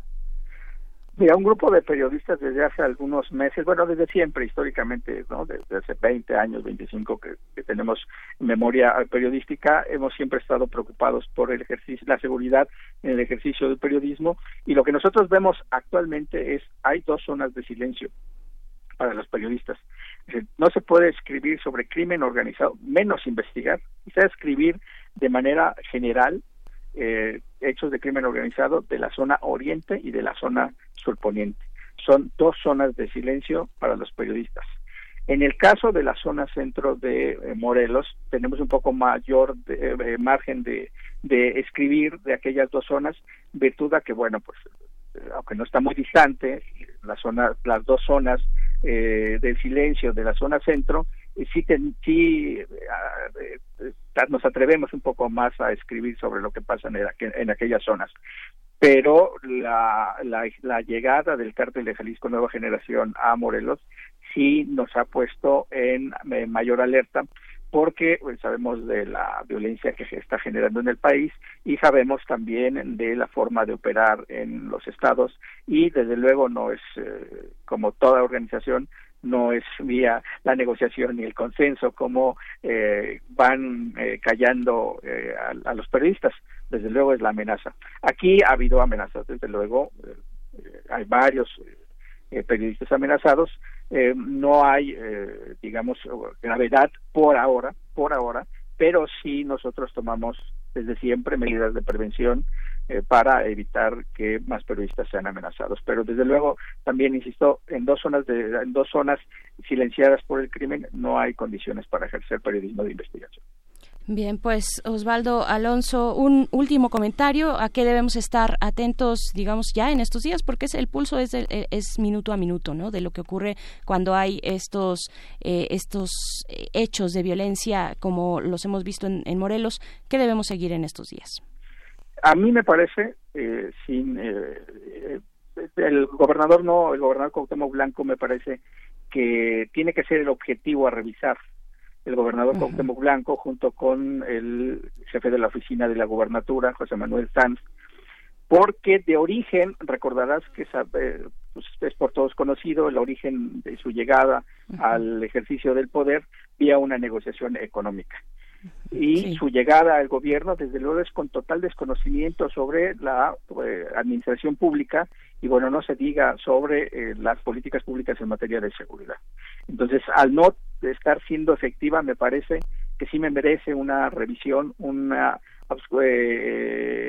ponerles marca personal, y no solamente a ellos, sino también, claro, al comisionado estatal de seguridad, para saber qué sí están haciendo y qué no están haciendo, y si lo que están haciendo es efectivo, y si no es efectivo, saber qué dice la ley, o por lo menos la ley política en estos casos, cómo debe de aplicarse, virtud a que no tenemos ni un año y algunos sectores que no visibilizan públicamente sus opiniones, pero sí en reuniones de café, empiezan a advertir que se ha estado Morelos descomponiendo más que cuando estaba el gobernador Graco Ramírez Garrido Abreu, y esto en menos tiempo. Y eso ya es decir mucho también, ¿no? Pues sí. Ya por último, y desprendiendo de lo que nos comentas en este último comentario, Osvaldo, ¿tiene cercanía el gobernador? ¿Informa a los medios? ¿Se acerca o se le ve escondido? ¿Hay una presencia pública importante para informar acerca de estos hechos? Fíjate que reaccionó con una conferencia de prensa para, por ejemplo, hablar sobre el multihomicidio en la terminal de autobuses, pero más allá de hacer una declaración sobre su posicionamiento público, no dijo más allá, solamente dijo que, por ejemplo, que no van a negociar con el crimen, que es difícil el tema de la seguridad, pero verdaderamente es digno de hacer un análisis muy a conciencia de su discurso para saber que en realidad no dice mucho y que a eso nos estamos enfrentando. Sí hace declaraciones, pero siempre es en una actitud como de confrontación, de enojado. No le gusta hablar a la prensa, desde luego, porque también es torpe al hablar, porque tropieza con las mismas ideas siempre y no aporta al discurso público ni a los temas absolutamente una idea que vaya articulando en la agenda nacional o que vaya aportando alguna idea al debate nacional. Pero, de manera que, sinceramente, veo, no se niega a hablar, pero sí procuran su área de comunicación social cuidarlo mucho porque saben que se tropieza sistemáticamente cuando quiere articular una idea. Pero tampoco la gente de su gabinete aterriza ideas, tampoco hay una solvencia en los demás secretarios, en gobierno, en cultura, en medio ambiente, no hay ese transporte, no hay una visión, porque en general lo que parece ser es que hay una visión de desprecio a la prensa. Lo que se comentaba al inicio de las campañas es que los medios estatales, no solo Morelos, estaban plagados de chayoteros, de periodistas con precio, y que ya las cosas habían terminado en esta nueva manera de gobernar, ¿no? Hay una parte difícil, y yo creo que muchos medios también en términos de gastos de comunicación enfrentan un divorcio muy fuerte con la administración actual, ¿no? ¿O tú cómo lo ves, Osvaldo? Aquí no tanto, fíjate que un divorcio no se ve. Me parece que la política ha sido la misma de siempre, la de cooptar la opinión pública a través de los convenios de publicidad, como lo hizo Graco Ramírez antes, como lo hizo Marco Adame Castillo antes, como lo hizo Sergio Estrada antes, y como lo han hecho casi todos los gobernadores, y como lo hacen muchos gobernadores en el país. No estoy seguro si ocurre con el presidente Andrés Manuel López Obrador, pero por lo menos acá no ocurre. Sí hay una captación, y la opinión pública está toda uniformada, no hay opiniones críticas por todos lados, no, son muy aisladas las opiniones, y esto pues definitivamente no ayuda. A eso agrégale el hecho de que, bueno, sí existe un relativo desprecio a la prensa local, porque Cuauhtémoc Blanco, el gobernador, su política es de estar cuidando, lavando y reciclando su imagen en los medios deportivos, de tal manera que difícilmente da una entrevista a un medio local o nacional político o de información general. Se va a refugiar siempre a los programas deportivos para poder ahí en su cancha poder hablar de lo que sabe y de lo que le gusta, que es el fútbol y nada más. Y nada más. Osvaldo Alonso, periodista y analista de medios digitales en Morelos, te agradecemos mucho esta conversación y seguiremos atentos a lo que ocurre allá en tu estado. Muchas gracias. Muy buenos días. Muy buen día. Vamos a ir con música. Esto es de Gustavo Cerati, A un lustro sin él. Lago en el cielo es la canción. Se desprende del álbum Ahí vamos, de 2006. Vamos a escuchar.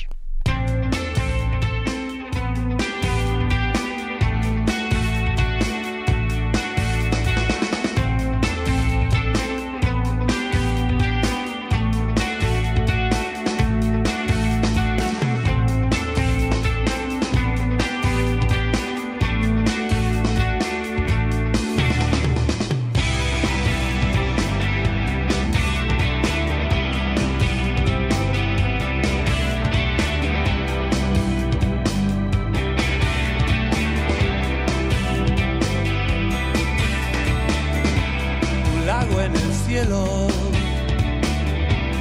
Quiero ser suave para evitar tu dureza. Apago tu fuego, enciende mi agua. Puede que no haya certezas. Vamos despacio para encontrarnos. El tiempo es arena en mis manos.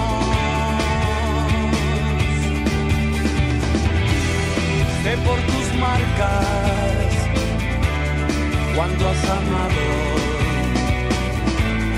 más de lo que prometiste.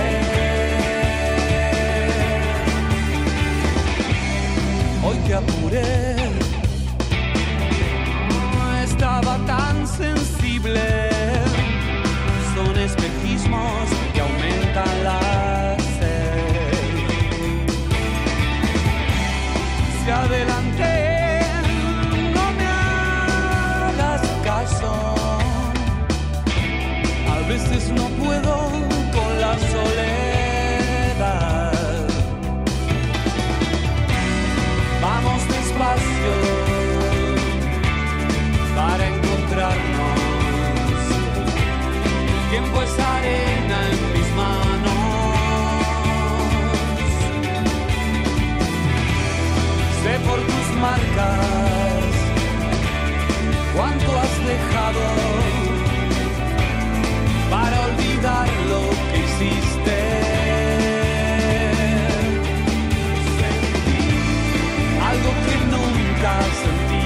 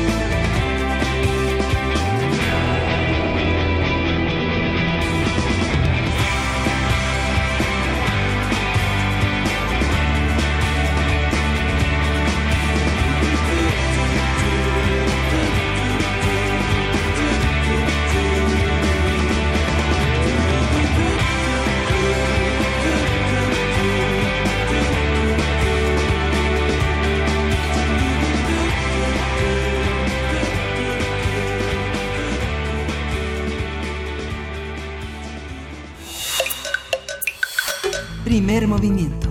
Hacemos comunidad. Nota internacional. Glenn Greenwald, director del medio digital de Intercept, se encuentra hoy trenzado en amargas discusiones digitales con el presidente de Brasil, Jair Bolsonaro. Los ataques de Bolsonaro responden a la publicación en las últimas semanas por parte de Greenwald de unos antiguos chats del juez Sergio Moro y los fiscales del caso Lava Jato, uno de los mayores escándalos de corrupción de la historia de Brasil por el que terminó preso el exmandatario Lula da Silva. Bolsonaro ha jugado públicamente con la idea de que Greenwald podría ir preso, aduciendo que los chats que publicó de Sergio Moro fueron supuestamente obtenidos a través del hackeo de su celular. En estos mensajes filtrados a la prensa, Sergio Moro habría interferido en el trabajo de fiscales y policía, dirigiendo la investigación del proceso que estaba juzgando.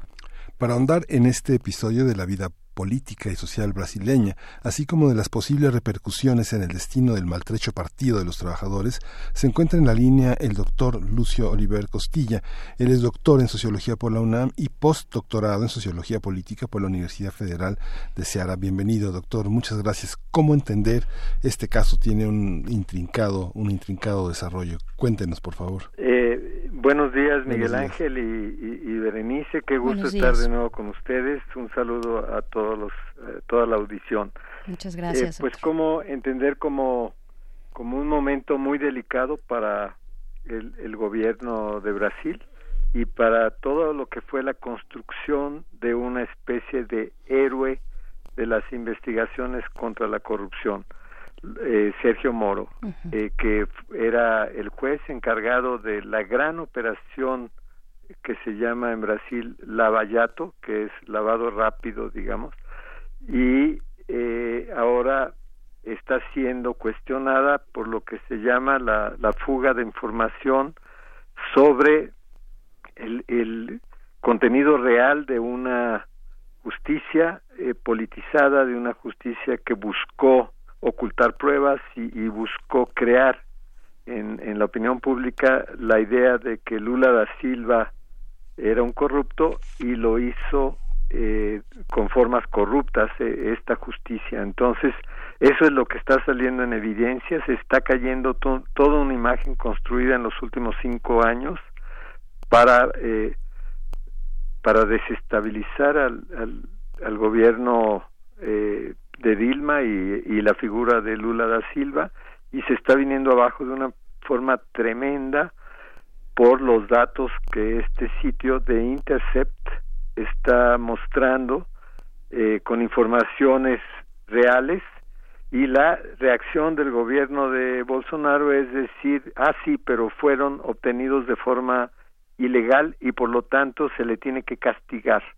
Es decir, está tratando de desvirtuar el sentido de una información que es muy importante, porque esa es la construcción que llevó a la situación actual, que llevó a la pudrición de las instituciones de Brasil, al fin del pacto constitucional, y la opinión pública está totalmente, llamémoslo así, descontrolada por estas evidencias que están saliendo de cómo se manejó la justicia, y quiere entonces el gobierno Bolsonaro ya empezar a actuar con amenazas y quizá controlar autoritariamente la información.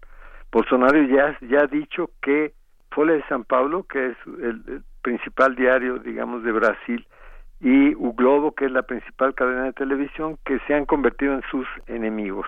Entonces estamos ante una situación de que se está cayendo la legitimidad que construyó, digamos, de forma fraudulenta el gobierno de Bolsonaro, y se está cayendo la credibilidad del juez Moro.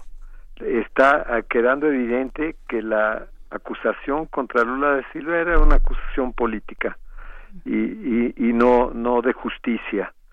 Entonces es un momento delicadísimo. Hubo hasta cosas chuscas de que el Congreso decidió citar a este periodista Greenwald para que directamente les dijera lo que eran sus informaciones.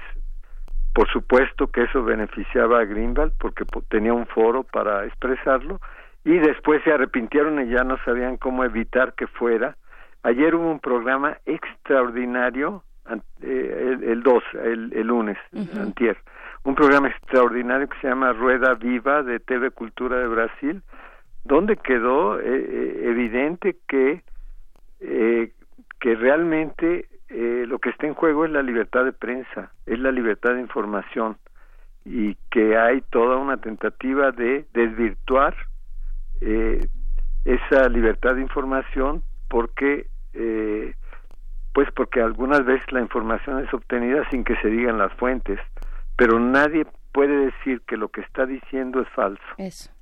Ajá, parecieran dos vías distintas, la forma en la que Greenwald presenta la información, bueno, en la que se hace de esa información la develación de su fuente, digamos, que es lo que también señala el juez Moro, bueno, el ahora ministro de Justicia Sergio Moro, y por otra parte el contenido de los chats, ¿no? Este proceso, doctor Lucio, que nos menciona, este proceso de 5 años, este proceso tan doloroso que ha golpeado y ha dejado, pues, donde está al Partido de los Trabajadores, que mantuvo, que mantiene, que cosechó y sembró todo, aró el camino para que Lula da Silva estuviera hoy preso y que le hicieran el impeachment a Rousseff, a Dilma, pues dejó a una sociedad muy polarizada, ¿no? Y muy disminuido también por supuesto, al grupo de Lula da Silva. Actualmente, en este momento, a la luz de estos nuevos hechos, de estas evidencias que propone The Intercept, podemos ver tal vez el fortalecimiento de la oposición, del Partido de los Trabajadores. ¿Hay manera de que alguien en el gobierno, bueno, no en el gobierno, en la oposición al gobierno, impulse esta evidencia que tira por el suelo lo que se ha venido construyendo por parte de Bolsonaro y su equipo? El Partido de los Trabajadores está golpeado, está en una situación difícil porque lo que sí se ha demostrado es que la corrupción sí los incluyó, pero que las investigaciones sobre la corrupción no eran imparciales, también se está demostrando que buscaban ante todo poner en evidencia por una parte la corrupción que existía como si fuera solo del Partido de los Trabajadores, cuando en realidad abarca toda la clase política de una manera total, uh-huh. Es decir, una investigación parcializada, y por otra parte, en segundo lugar era con respecto a la personalidad particular de Lula da Silva, era una información construida sin pruebas.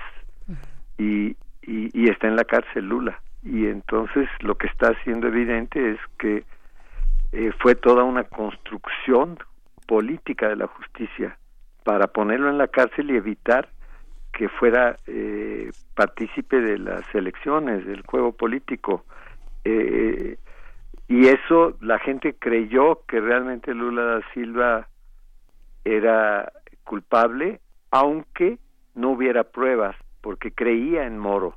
Lo que está saliendo evidente es que Moro armó todo, que tenía una relación política especial con el Ministerio Público y con la Procuraduría, de tal manera que él decía qué pruebas se tenían que presentar, qué pruebas no se tenían que presentar, cuándo presentarlas, cómo presentarlas, es decir, él era un juez y era parte uh-huh. de la acusación. O sea, eso es lo que se está quedando evidente, y eso es lo que la población de Brasil está descubriendo, que su héroe, digamos, de lucha contra la corrupción es un corrupto. Uh-huh. Y esto uh-huh. es gravísimo porque está creando una crisis de legitimidad que ya era muy bajo, ya, digamos, los analistas ya sabíamos que las instituciones estaban viniendo abajo en Brasil por el aventurerismo del nuevo grupo político, ¿no? Pero lo importante ahora es que está saliendo públicamente. Ya el programa de ayer fue un programa de antier, fue un programa extraordinario que lo vio toda la gente en Brasil. Entonces, esto está poniendo en jaque al gobierno de Bolsonaro, sin duda alguna, porque llegó con procesos fraudulentos, corruptos al poder. Y esto, para la población que lo apoyó, está generando una reacción de distancia, de censura incluso contra Bolsonaro y contra Moro, que va a tener consecuencias. Ahora, el periodista es un periodista digamos, muy transparente, eso es lo importante, sí. Muy transparente, que él dice: yo vengo a defender la libertad de prensa, creo que esta información es importante porque es un asunto público, el saber que Moro manipuló todo el juicio y que una investigación que fue apoyada por la sociedad brasileña porque buscaba ir contra la corrupción, se dirigió con formas corruptas. Eso es la posición de Greenwald y es muy importante para Brasil.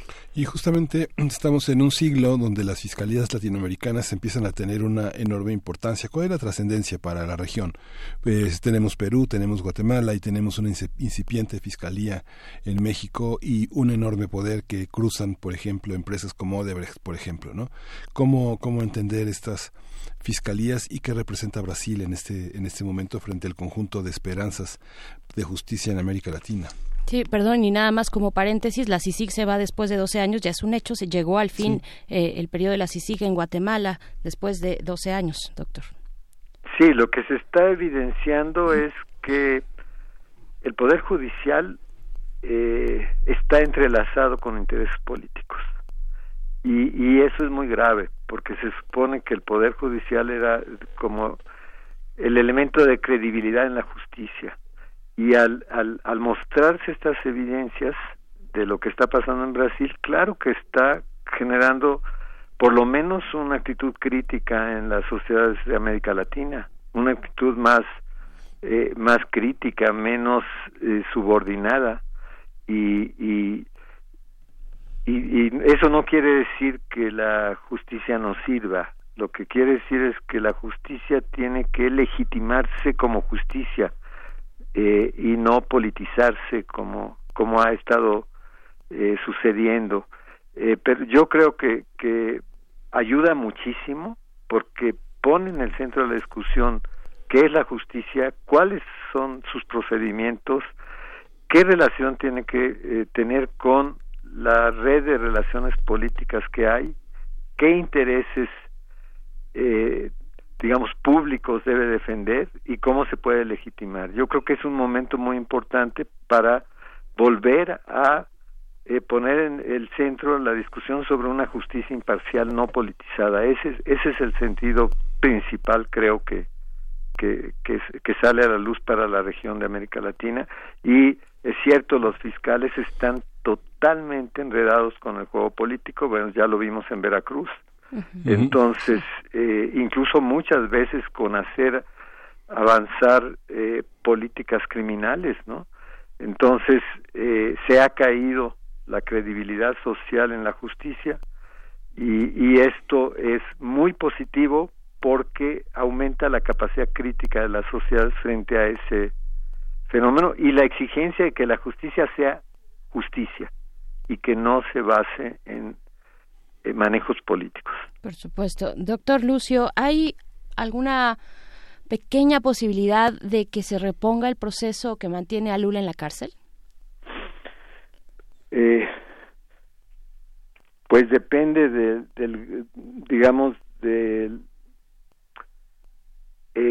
la sensibilidad que haya frente al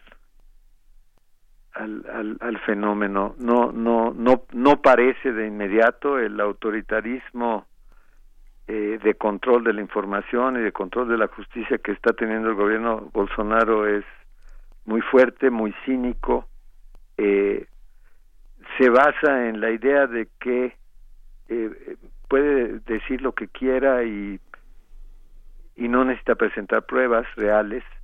Entonces es parte de un ascenso de autoritarismos de ultraderecha que, en el caso de Brasil, buscan imponerse a toda costa. No lo sé. La verdad es que sí es una crisis porque la legitimidad que tenía Bolsonaro se está desmoronando rápidamente. El juez Moro, ya la mayoría de los juristas, incluso en Brasil, están diciendo que perdió toda credibilidad, que entonces se debe reponer todo el juicio, pero ellos no están haciendo caso. Entonces, más bien, dependerá de pues como sucede de la lucha política que haya posteriormente. Lo que sí es difícil que todo este grupo que logró tener 53 millones de votos en las pasadas elecciones continúe con legitimidad. Esto se está cayendo la legitimidad porque se está viendo que es un clan mafioso que politiza la justicia, que defiende intereses particulares, que no tiene un programa de recuperación real para Brasil, que es lo que la sociedad buscaba salir de la crisis, buscaba mejorar en sus instituciones, y lo que se está viendo es que un clan mafioso llegó al poder y que Brasil se está viniendo abajo. Sí, es una tristeza. Pero seguiremos informando. Desde el lunes Bernice Camacho está insistiendo en este seguimiento que se hace con Intercept, que es un medio muy importante de traducirlo, llevarlo al español, porque bueno, es una fuente de información muy importante y que debemos de tener a la mano en los medios en español. Muchas Recomiendo gracias. A la audiencia que busque en YouTube. Sí. El programa que se llama Roda Viva, Roda Viva. Sí. Que lo ponga, ¿no? El programa de YouTube Roda Viva, para que vea lo interesante que es el debate hoy en Brasil sobre esta cuestión de la politización de la justicia. Es muy importante incluso para la población mexicana. Sí, muchas gracias, doctor. Gracias, doctor Lucio. Bueno, pues un saludo. Hasta pronto. Sí. Pues interesante dar seguimiento a lo que ya comentaba el doctor Lucio, este Colegio de Abogados de Brasil, que pues se han unido. Hay que ver qué tanto, al interior los grupos de poder del mismo colegio, pero algunos sí han expresado exigencias de suspensión del cargo del juez Moro, y también, por otro lado, el Tribunal Supremo de Brasil ha dicho que aceptará una apelación que ya estaba en curso, que ya estaba interpuesta por parte de la defensa de Lula, para que obtenga posiblemente por ahí, con suerte, su libertad, y con suerte literal, porque no con justicia al parecer. Sí, ¿no?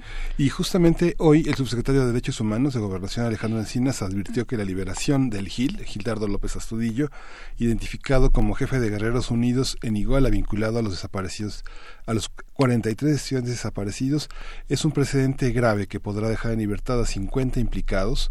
El gobierno federal exhorta a la Fiscalía General para que reencauce la investigación y subsane esas irregularidades, y justo hay que escuchar esto: por instrucción del Ejecutivo se abrirá un proceso de investigación contra jueces, ministerios públicos y los responsables de la PGR encargados de la investigación. Entonces, no descartó que la indagatoria llegue hasta el extitular de la PGR, Jesús Murillo Karam, así como Tomás Herón, encargado de la investigación de la desaparición.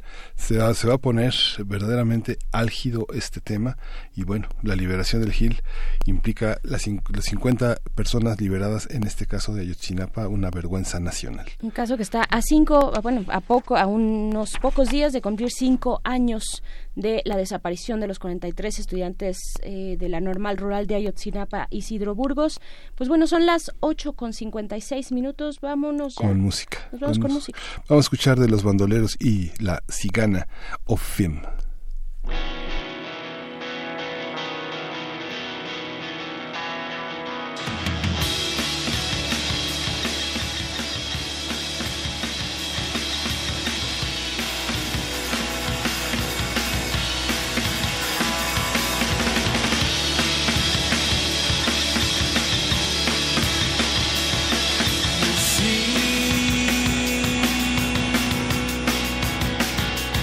Chegando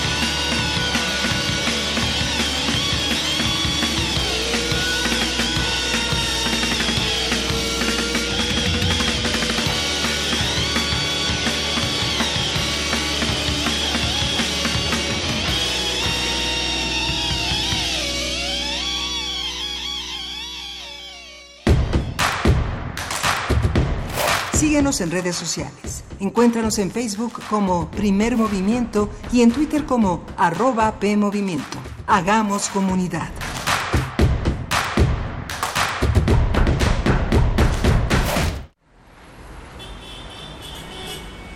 ¡Extra! ¡Extra! ¡Música nueva! En voz de sus creadores y sus intérpretes. ¡Extra, extra! Testimonio de oídas. Música nueva. En voz de sus creadores. En voz de sus intérpretes. Martes y jueves a la 1 a.m. o en su retransmisión los sábados y domingos también a la 1 a.m.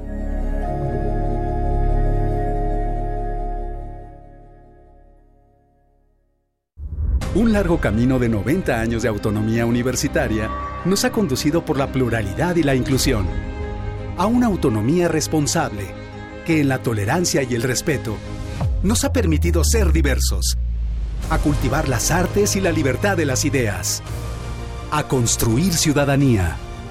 La autonomía está en nuestra gente. Está en nuestra gente. UNAM, 90 años de autonomía. Felicidades, ya son 20 años. En cada elección que hemos decidido, hemos avanzado. La verdad, en confianza, participamos cada vez más, porque estamos ciertos que nuestra elección se respeta y es en beneficio de todas y todos. Ya son 20 años eligiendo a quienes nos representan. Tribunal Electoral de la Ciudad de México. 20 años garantizando justicia en tu elección. Dentro de ti habita una cantidad infinita de historias y personajes.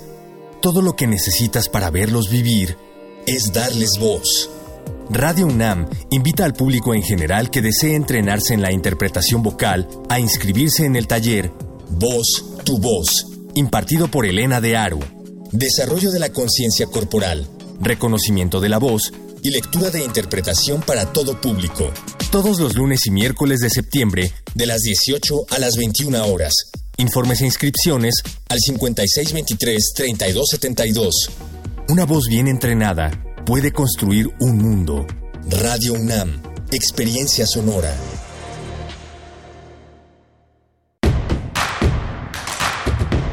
Encuentra la música de Primer Movimiento día a día en el Spotify de Radio UNAM y agréganos a tus favoritos.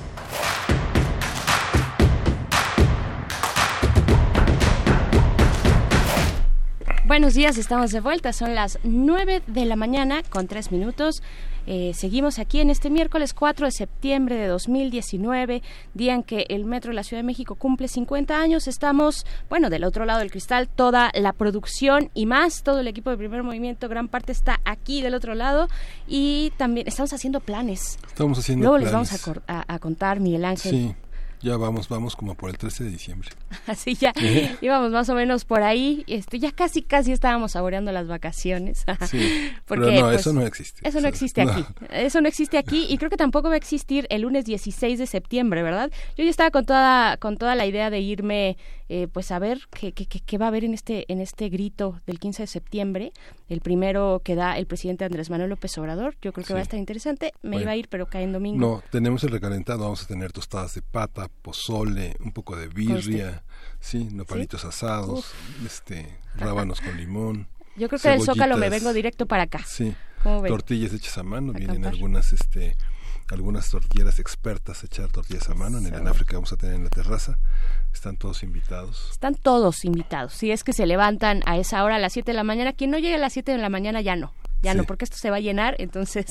Oigan, pero fíjate, Miguel Ángel, que aquí en nuestras redes sociales nos escribe Rosario Martínez, dice, por el momento la entrevista que recomendaron, hace referencia a la entrevista que recomienda el doctor Lucio sobre el tema de Brasil, en YouTube no está subtitulada, ojalá pronto la suban con los subtítulos. Pues sí, ojalá pronto, pero yo entonces tengo una recomendación donde le he podido dar seguimiento también a todo este tema que ya lleva sus buenas semanas. Pueden acercarse a Democracy Now! En español. porque pues parte de los colaboradores de este medio que publica los chats de el juez Sergio Moro, pues viene de este medio que es The Intercept, gran parte son colaboradores también de Democracy Now! O del New York Times. Entonces Democracy Now! En español es una buena opción, por lo menos para darle seguimiento. Sí hicieron la traducción de una parte de esta conferencia que nos menciona el doctor Lucio Oliver Rodadiva. Hay una parte que presenta Democracy Now! En español que está traducida, pero bueno, que está subtitulada, pero nada más, o sea, completa no está.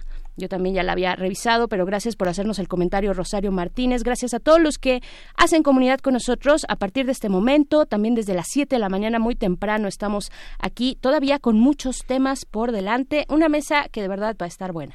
Sí, vamos a tener una mesa dedicada al análisis del periodismo. Va a estar con nosotros Arturo Barba Navarrete, que coordina la Cátedra Miguel Ángel Granados Chapa de la UAM Cuajimalpa, que es director de la agencia de noticias Sapiens Laboratorio de Ideas. Va a estar con nosotros en la mesa de cómo formar periodistas hoy. Le vamos a hacer muchísimas preguntas. Muchas preguntas, sí. Estamos perdidos, tenemos futuro, no lo tenemos. En fin, bueno, periodismo de investigación en nuestra mesa del día, pero antes la poesía necesaria. Miguel Ángel Quemain, tienes el honor, el placer, el gusto de compartirnos la poesía el día de hoy. Vamos para allá. Vámonos. Primer movimiento. Hacemos comunidad. Es hora de poesía necesaria.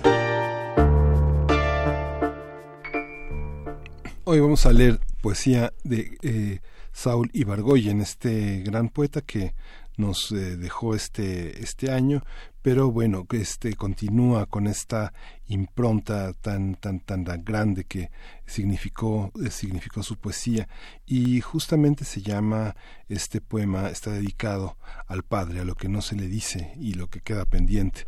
Es palabra sola, y lo vamos a acompañar con una canción con el mismo tema de Cat Stevens. Dice: es Saúl tu hijo el que habla, el que ahora ve esa línea que tan recta de lejos nos parece. Mi mano no es la mano del niño que escribía aquellas frases con su cuota de banderas y colinas, ni mi boca es la boca que inventaba fórmulas extrañas donde acostar los sueños. Mi boca, padre, es solamente un par de duros y oprimidos labios que piensan. El momento es este de saber dónde está el sol antiguo de las cosas, el sol profundo del mismo, de las tardes y los años, el calor dorado que no siempre poníamos en todo. Pienso que hablamos muy poco, que debí retener por más tiempo tu mano, que gritaste hacia la noche y que estabas solo. Pienso que no supe tener mi corazón atento, que no he sido lo bastante ágil para buscarte, alcanzarte, detenerte. ¿Qué podría decirte ahora si estuvieras levantando tu guitarra, ese árbol claro sostenido con silencios, con pájaros que esperan tus mágicas señales? Pienso que para seguir pensando que es la hora de la ruta, no del llanto, la hora de empezar el trabajo con tu barro, no del llanto. Pienso que es la hora sencilla del alma o de la carne que viene vestida con su único traje. La hora, padre, en que no sé cómo estar triste, porque nunca antes te hablé de esta manera. Saúl Ibargoyen.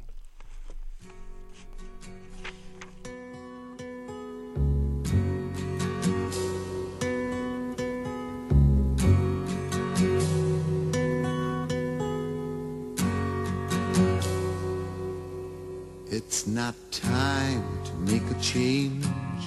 Just relax, take it easy. You're still young, that's your fault. There's so much you have to know.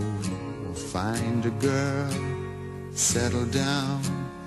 If you want, you can marry. Look at me, I am old, but I'm happy. I was once like you are now, and I know that it's not easy to be calm when you found something going on. But take your time, think a lot. Why, think of everything you've got, for you will still be here tomorrow, but your dreams may not.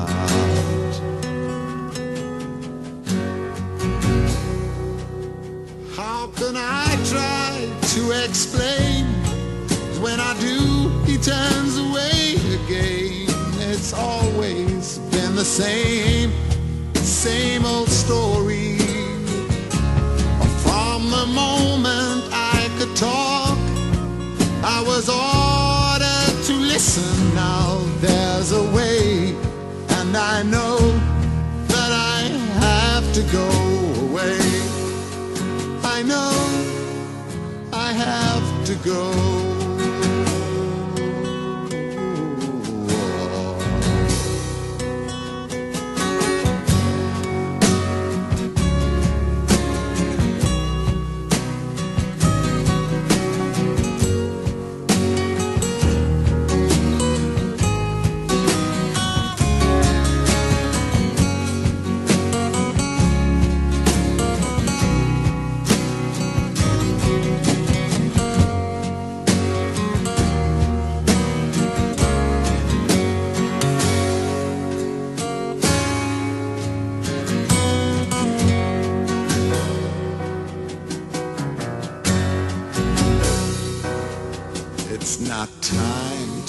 Change, just sit down, take it slowly, you're still young, that's your fault, there's so much you have to go through. Find a girl, settle down, if you want, you can marry, look at me, I am old, but I'm happy.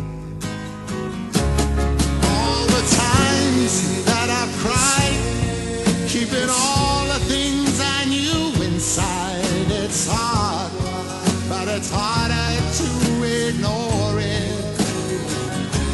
If they were right, I'd agree, but it's them they know, not me. Now there's a way, and I know that I have to go away. I know I have to go.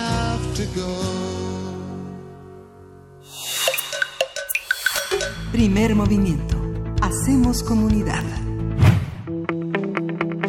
La mesa del día. La UNESCO define el periodismo de investigación como el desvelamiento de temas que están escondidos, ya sea de manera deliberada por alguien en una posición de poder, ya sea accidentalmente detrás de una mesa caótica de datos y circunstancias, así como el análisis y la exposición al público de cualquier dato que se considere relevante. Con esto en mente, la Universidad Autónoma Metropolitana anunció hace algunos días la quinta edición del Diplomado en Periodismo de Investigación y Especializado en Tiempos de Transformación, mismo que se llevará a cabo entre septiembre y diciembre de este año en la Casa Rafael Galván. Para hablar de lo que implica el periodismo especializado, así como de la importancia de la reflexión sobre el quehacer periodístico en tiempos de replanteamientos políticos y sociales, está con nosotros en los micrófonos de Primer Movimiento el doctor Arturo Barba Navarrete. Él coordina la Cátedra Miguel Ángel Granados Chapa en la UAM Cuajimalpa y es director de la agencia de noticias Sapiens, el Laboratorio de Ideas. Le doy la bienvenida. Mucho gusto, Arturo, que estés con nosotros. Justamente uno de los temas del Ejecutivo ha sido la prensa. Y la prensa que le interesa es la prensa que transforma. Desde el lunes, Bernice Camacho estaba hablando de Greenwald, que ha sido un motor importante con Intercept en el caso de Brasil, la estafa maestra en México. ¿Es necesario un periodismo que transforme? Sí, bueno, muchas gracias por la invitación. Es un placer estar aquí con ustedes y el auditorio. Sí, el periodismo es un factor fundamental para el desarrollo de las democracias. Si no hay libertad de expresión y ejercicio libre de esta libertad de expresión, no puede existir un Estado realmente democrático. Y nuestro país requiere justamente de un periodismo serio, riguroso, preciso, de investigación, para apoyar el desarrollo y el avance de la democracia en nuestro país, sin planteárselo como objetivo, ¿no? Porque el objetivo del periodismo es informar sobre los hechos que ocurren de interés público, pero sin embargo es un objetivo tangencial que va de la mano con el ejercicio periodístico, el buscar la transformación o el cambio.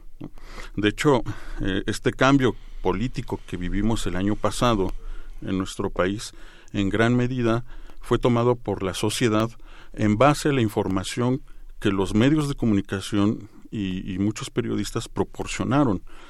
Pusieron al descubierto esta terrible corrupción que sufrimos durante varios años y ejercicios como por supuesto la estafa maestra pusieron el dedo en la llaga de la importancia de cambiar las cosas.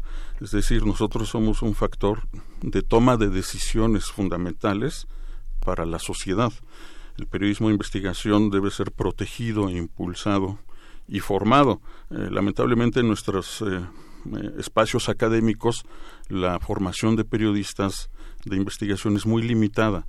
De ahí la importancia de la Cátedra Miguel Ángel Granados Chapa, que fue creada en honor a este gran periodista mexicano por la UAM Cuajimalpa, de impulsar la formación continua, la capacitación sobre todos estos acontecimientos nuevos que están transformando el periodismo y, por supuesto, recuperar esa añeja tradición del periodismo de investigación que en México ha ocurrido desde que se creó la prensa en nuestro país, que podríamos citar ejemplos desde la época de la independencia, ¿no?, que estamos a punto de conmemorar.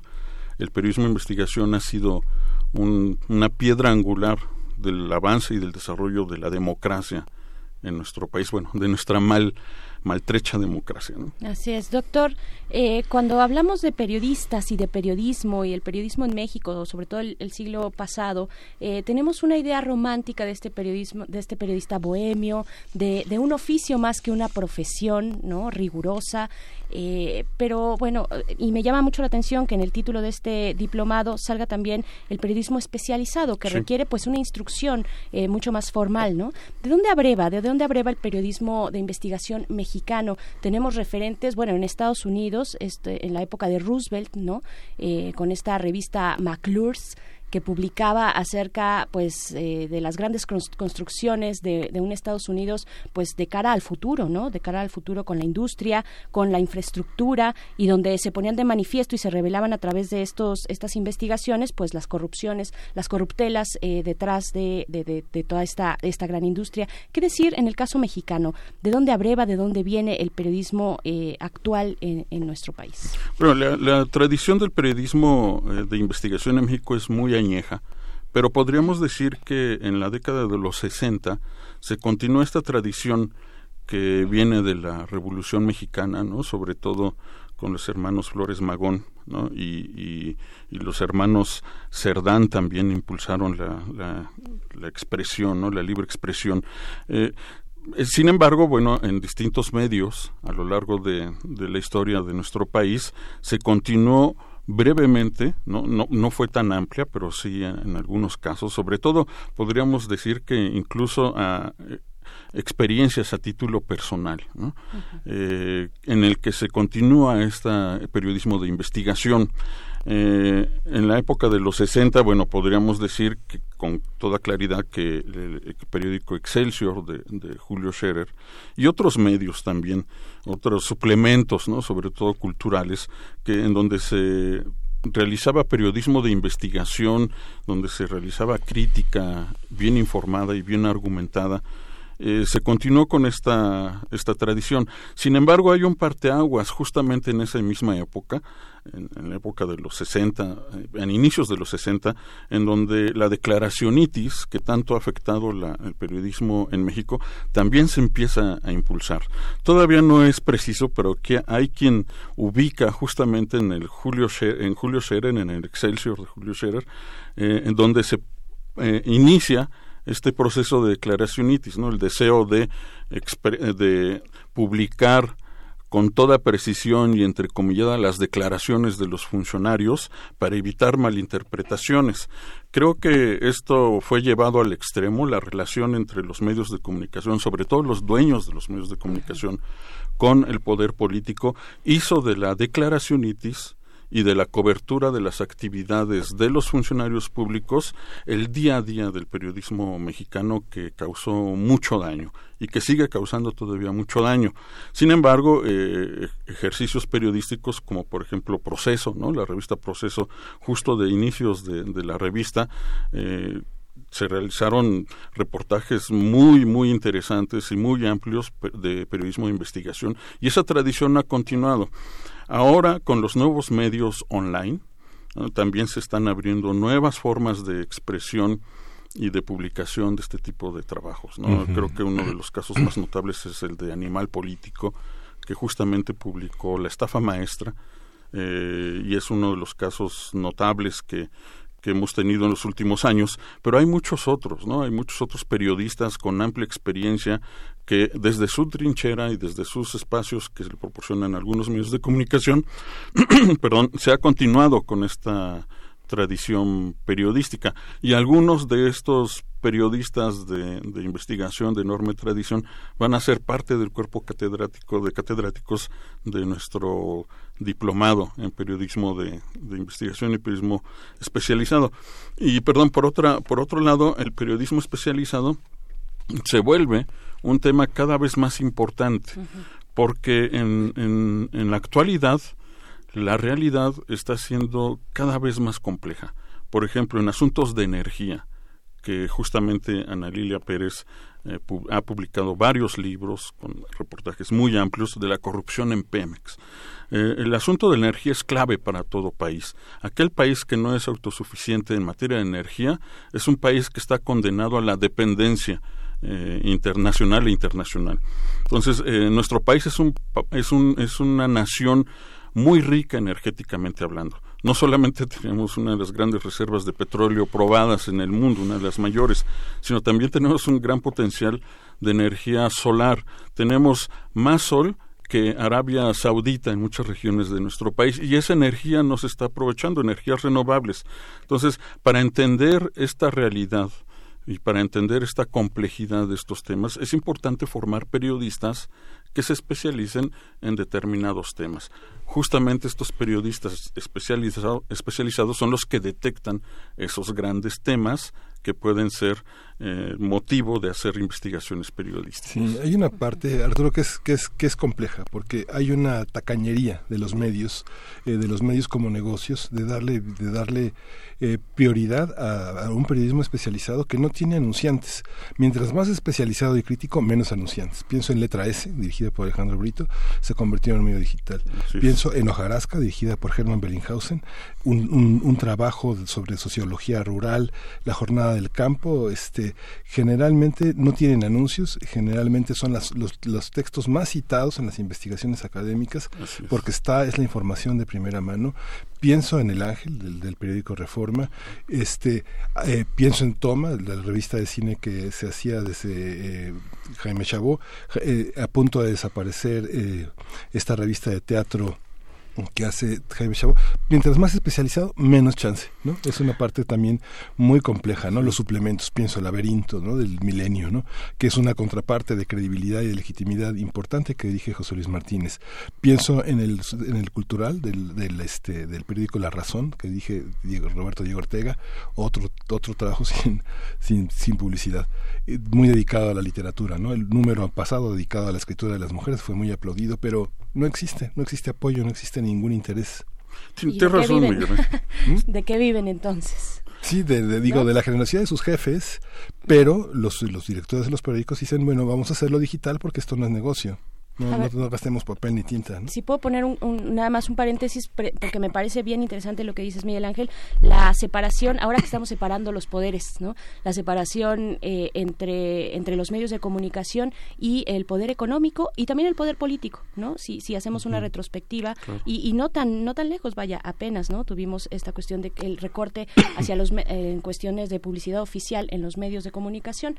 Bueno, ¿cómo desentrañar esto, no? Eso es un asunto muy complejo, como bien dices, Miguel Ángel, es cierto, hay muchos suplementos de periodismo especializado que son ejercicios notables, ¿no? Del trabajo periodístico, y sin embargo no cuentan con publicidad suficiente, y ahí hay que romper esas inercias, justamente la relación entre el poder económico, entre las empresas anunciantes que podrían ser anunciantes, con los dueños de los medios de comunicación y con el poder político. Ese triángulo, la verdad es que a veces se pierde la frontera de tan cercano que siempre ha existido y que todavía existe, porque esto no se resuelve por decreto, ¿no? Por decreto no se separa el poder político del poder económico, ¿no? De hecho, creo que todavía no lo hemos visto y va a pasar mucho tiempo para que nosotros lo podamos ver. Sin embargo, hay una enorme tradición de aquellas empresas a través de agencias de relaciones públicas que establecen convenios que pueden incluso decirse contubernios con los anunciantes o el cuerpo de la gente encargada de publicidad de los medios de comunicación. Entonces ya existen esos vicios, ¿no? Esos círculos viciosos terribles que es difícil romper, porque creo yo que muchas grandes empresas sí podrían encontrar un nicho natural, justamente el anunciarse en medios especializados. Sin embargo, hay que formar entonces cuerpos de áreas de publicidad y de comercialización de los medios de comunicación que sean totalmente ajenos a estos vicios. Y me refiero con conocimiento de causa. Hay agencias de publicidad que son amigos de los encargados de vender los espacios publicitarios de los medios de comunicación y se llevan su porcentaje. Entonces, creo que los medios de comunicación, ante los tiempos que estamos viviendo de cambio, en el que los recursos para publicidad están, o eso nos dicen, que se van a regir por otros criterios, yo creo que los medios de comunicación deberían hacer una limpia en sus espacios, no solamente en las redacciones, sino en sus espacios de comercialización, para darle viabilidad a el ejercicio y la competencia libre. Lo que pasa es que estamos en un país donde la economía es la economía del compadre, uh-huh. Es decir, donde los medios de comunicación no compiten libremente por ganarse esos espacios publicitarios.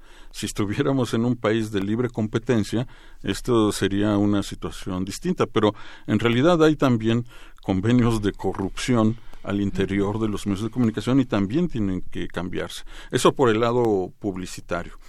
Por el lado del ejercicio periodístico, creo que seguirán siendo joyas notables y que las versiones online a través de Internet seguirán siendo un escaparate que poco a poco van a ir ganando cada vez mayor presencia.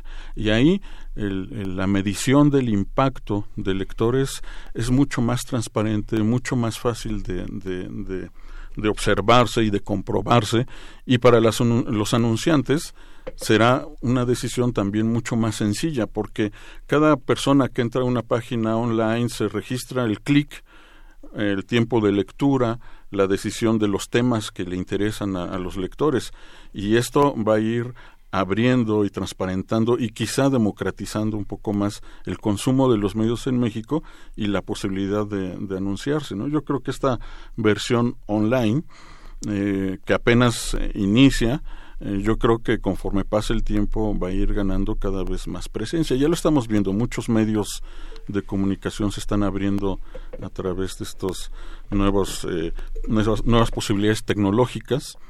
Y yo creo que en un futuro van a ser la mejor vía para sostener este tipo de trabajo periodístico especializado y de investigación. Todavía no es al 100%, ¿no? De hecho, estos grandes portales como Animal Político están pidiendo donativos, sí, ¿no? Que uh-huh. Creo que es importante que la sociedad pueda contribuir, pero esto ocurre a nivel internacional, ¿no? y nacional, no solamente aquí en México, sino en todas partes del mundo. En Estados Unidos cada vez hay más medios que viven gracias a este tipo de donativos, ¿no? Hay fundaciones sí. que apoyan el periodismo de investigación, ¿no? En fin, estamos abriendo en nuestro país una brecha que está rompiendo con esta enorme tradición de décadas donde los medios de comunicación eran como el cuarto sector del PRI, ¿no? Sí. O del PAN, ¿no? Ahora las reglas están cambiando, este gobierno está planteando reglas distintas, no sabemos cómo van a ser, ¿no? Uh-huh. Todavía no queda muy claro si van a ser mejor o peor, a lo mejor no podemos simplificarlo de esa manera, pero están cambiando las reglas y eso va a obligar a los medios de comunicación a adoptar nuevas formas de competencia, y ahí el factor fundamental es lo que le vamos a ofrecer a nuestra sociedad, a nuestros lectores, y ahí va a jugar un papel cada vez más clave el periodismo, ¿no? La calidad del trabajo periodístico que se desarrolla en cada uno de los medios de comunicación. Claro, me parece muy, muy importante resaltar, bueno, lo que resalta doctor Arturo Barba, pues el ejemplo de Animal Político, que pide a sus lectores donativos, bueno, que ofrece la posibilidad de tener unas suscripciones especiales, porque creo que como sociedad también hay que refrendar el trabajo del buen periodismo, ¿no? Y ahorita quisiera preguntarle, pues, de la relevancia social del periodismo de investigación y especializado, pero regresándome un poquito antes, justo en lo que dice del poder económico y los medios de comunicación. para muchos también hay una especie de tiranía del clic, ¿no?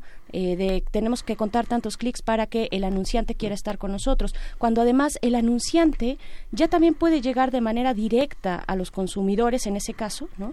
A través de las mismas vías que son las vías digitales, ¿no? Ya no necesitan del diario impreso, ya no necesitan de estos formatos del siglo pasado para anunciarse y llegar de manera tal vez más directa y con campañas tal vez más amplias y más creativas a sus lectores, que ponen jaque esto al periodismo o cómo verlo, digo, pero, a manera de contrapunto. Paréntesis, pero ellos no tienen legitimidad, Berenice. Pues no tienen legitimidad, pero tienen nuestros perfiles, digamos, de consumo, rastrean, y hay manera de rastrear nuestros intereses personales y de grupo y de cúpula también, o, bueno, de esfera, digamos, en la que nos movemos y nos desarrollamos para saber nuestros intereses, ¿no? Me parece que puede ser por ahí, ¿no? Hace más de un siglo, o hace un siglo, cuando empezó el cine El cine era teatro filmado, es decir, planteaban una cámara enfrente de un escenario que era teatro y los actores escenificaban la obra y la toma era fija. Empezábamos con una nueva industria, ¿no? Actualmente sabemos lo que ha crecido esta industria cinematográfica, sí. No solamente con nuevos lenguajes, sino con nuevas tecnologías y tecnologías que ahora surgen en el cine y en pocos años van a inundar la casa, ¿no? Los sistemas de audio, de televisión, de monitores, la manera en cómo grabamos imágenes, todo esto surge de la industria del cine. Entonces, ahorita estamos justamente viviendo una época similar con el Internet, con el advenimiento de las nuevas tecnologías de la comunicación y de la información. Estamos ante el nuevo escenario del teatro filmado y se suscitan escenarios complejos y difíciles como los que planteas. Sí, las empresas están encontrando nuevas vías de comunicarse directamente con los consumidores, pero es cierto, todavía la sociedad acude a los medios de comunicación, ¿no? Los medios de comunicación siguen siendo un medio de credibilidad, ¿no? Ante la venta de productos o ante la información que se ofrece, ya sea por empresas, por gobiernos. Los medios de comunicación seguirán siendo un elemento fundamental para que la sociedad se informe, a pesar de este enorme océano de información que encuentra uno en Internet.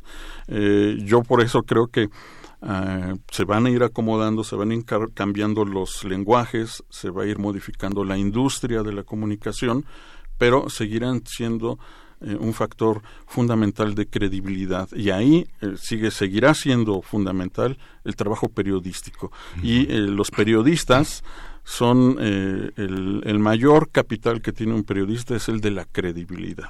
Sí, justo. Y eso creo que se construye a lo largo de los años y uno lo publica constantemente. La sociedad nos puede dar un seguimiento de todo el trabajo que realiza un periodista a lo largo de los años.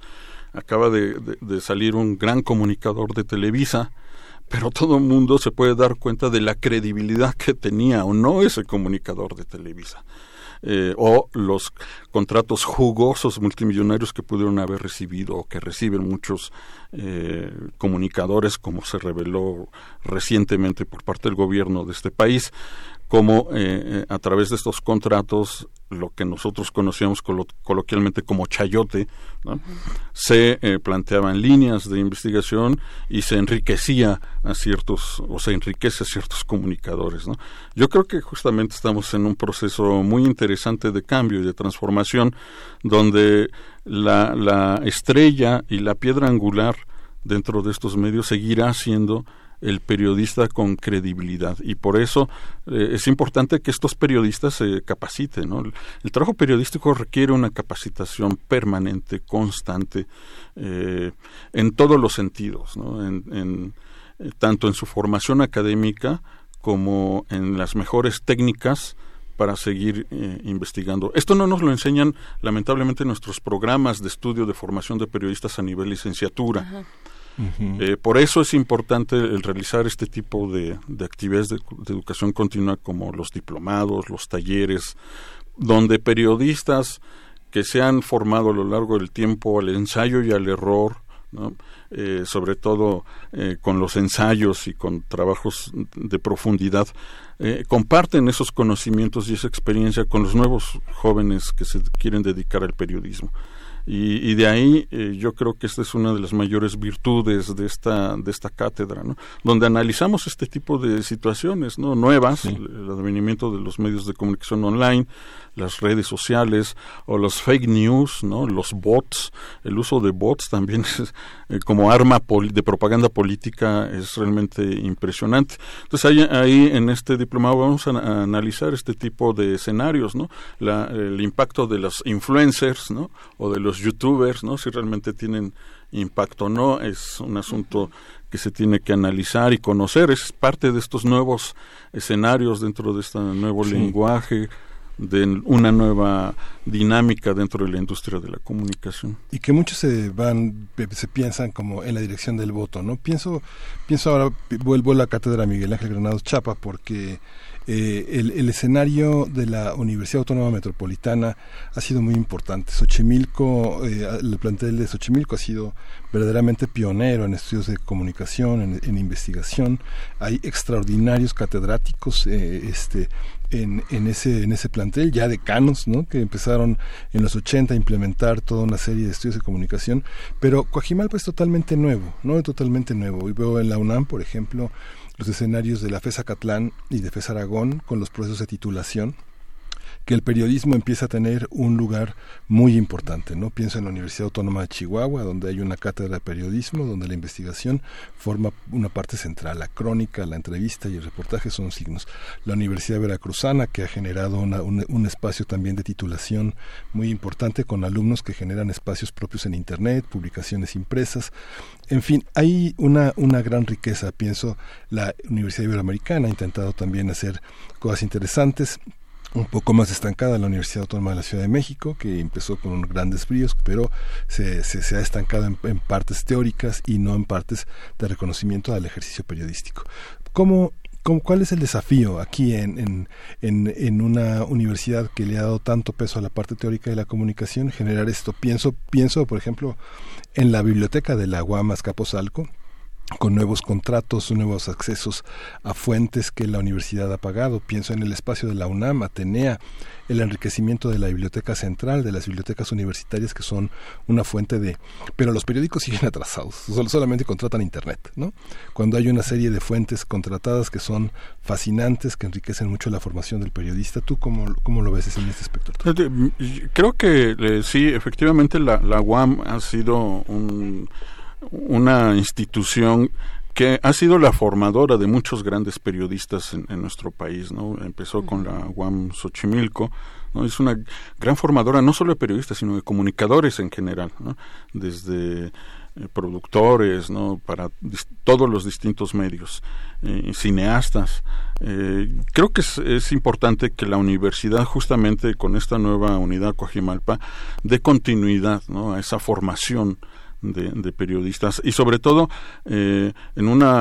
con un sentido totalmente práctico, ¿no? Y no tan teórico, ¿no? Que sí, efectivamente la teoría es fundamental y ahí se analizan en el diplomado, pero sobre todo con el sentido práctico.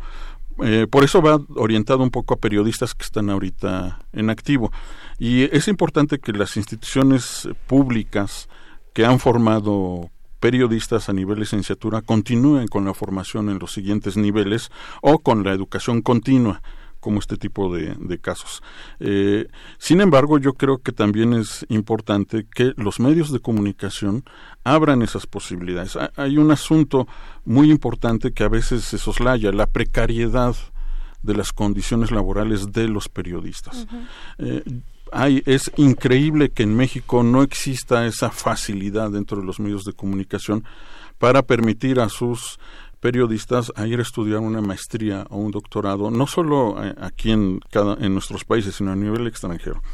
Yo tengo muchos amigos, sobre todo en la parte del periodismo de ciencia, de tecnología, de medio ambiente, y de salud que trabajan en América Latina en sus medios de comunicación. Ellos tienen la posibilidad de pedir permisos, años sabáticos, y poder irse a estudiar una maestría, un doctorado, y una vez que terminan su maestría o su doctorado, regresar a su medio de comunicación y conservar su trabajo. Sí, claro. Eso aquí en México es inexistente.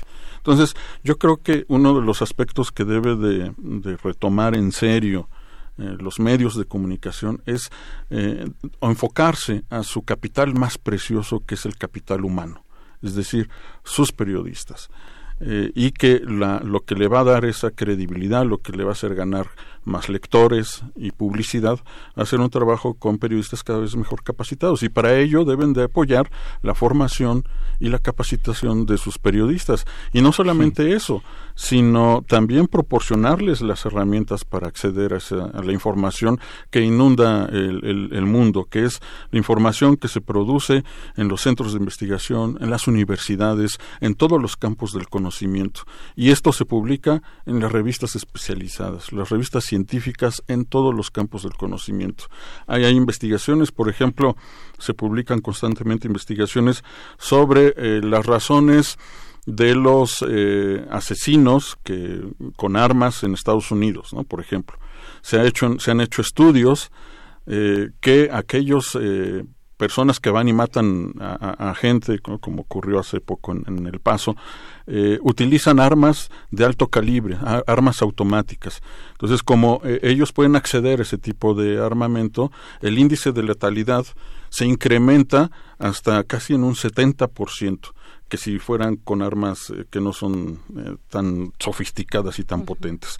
Entonces, ese tipo de estudios se publican en las revistas especializadas, o qué es lo que ocurre a nivel psicológico o de la psicología social en las sociedades cada vez más empobrecidas. Ese tipo de estudios se publican en las revistas especializadas, y es importante que los periodistas tengan acceso a esa información. Lamentablemente, los periodistas no estamos acostumbrados a leer ese tipo de literatura, ¿no? Ese tipo de información. De ahí la importancia de impulsar el periodismo especializado, porque justamente los periodistas especializados detectan aquellas publicaciones que constantemente están proporcionando esa información que es investigada por científicos de todo el mundo y que puede ser una fuente confiable y enriquecedora de sus reportajes. Cualquier tema que se quiera abordar en la vida de la sociedad, hay información científica, tecnológica disponible, no solamente para la sociedad, sino fundamentalmente para los periodistas, que a su vez lo van a transmitir a la sociedad. De ahí la importancia que los medios de comunicación se dediquen a formar a sus cuadros, a formar a sus periodistas, a capacitarlos. Pero lamentablemente vivimos en México un sistema de precariedad del trabajo periodístico terrible. Yo creo que es de los peores de América Latina. Sí, uno ve a compañeros realmente aterrados cuando les da apendicitis o tienen algún accidente y se fracturan. Lo primero que piensan es, me van a correr, así ¿no? Es así como, no puede ser, me van a correr. Sí, no me puedo enfermar, no puedo caer en eso. Bueno, por un lado, las fuentes especializadas, la posibilidad, digamos, el ojo afinado para poder detectar donde hay información valiosa para la sociedad por parte de las fuentes. Y por otro también yo quiero preguntar, doctor, acerca de las alianzas, de un periodismo que tendría que verse también en algunos de sus aspectos con cobertura regional y no solamente nacional. ¿Cómo estamos en México en ese sentido? ¿Cómo está América Latina? ¿Cómo está la región en ese sentido? Afortunadamente existen iniciativas a veces apoyadas por fundaciones internacionales, como por ejemplo la propia UNESCO, que apoya justamente ese periodismo colaborativo. Cada vez crecen más este tipo de ejercicios, cada vez hay más periodistas mexicanos involucrados en este periodismo colaborativo, pero apenas inicia, ¿no? Los países de Sudamérica y de Centroamérica tienen un poco más de experiencia que nosotros en este sentido, pero yo creo que este inicio y con este trabajo de periodistas realmente notables, ¿no? Hay muchos periodistas de investigación muy buenos en nuestro país, a pesar de todo, a pesar de que los medios no les dan tanto espacio, no les dan tiempo, ¿no? Porque un periodista de investigación necesita tiempo para poder hacer su investigación, necesita tiempo para entender el tema, ¿no? Para buscar más información, para descubrir aquello que se quiere ocultar, se necesita tiempo. Y a pesar de que los medios de comunicación no dan mucho tiempo a sus periodistas para hacer esto, hay cada vez más periodistas mexicanos realmente notables que han ganado premios no solo nacionales sino internacionales, y ellos justamente están muy enfocados a reproducir su experiencia y apoyar a nuevos jóvenes periodistas a formarse en este campo. Yo creo que deberían de surgir iniciativas propias mexicanas para apoyar este tipo de iniciativas. Ya hay algunos, ¿no? Por ejemplo, Quinto Elemento Lab, sí, es un ejemplo muy importante, pero yo creo que esto deberían de multiplicarse y que deberían ser apoyadas por fundaciones. Lo que pasa es que aquí el concepto de fundación en México está distorsionado, ¿no? Aquí se crean fundaciones por empresas para recibir recursos. Sí. Y a nivel internacional es todo lo contrario. Las fundaciones se crean para proporcionar recursos.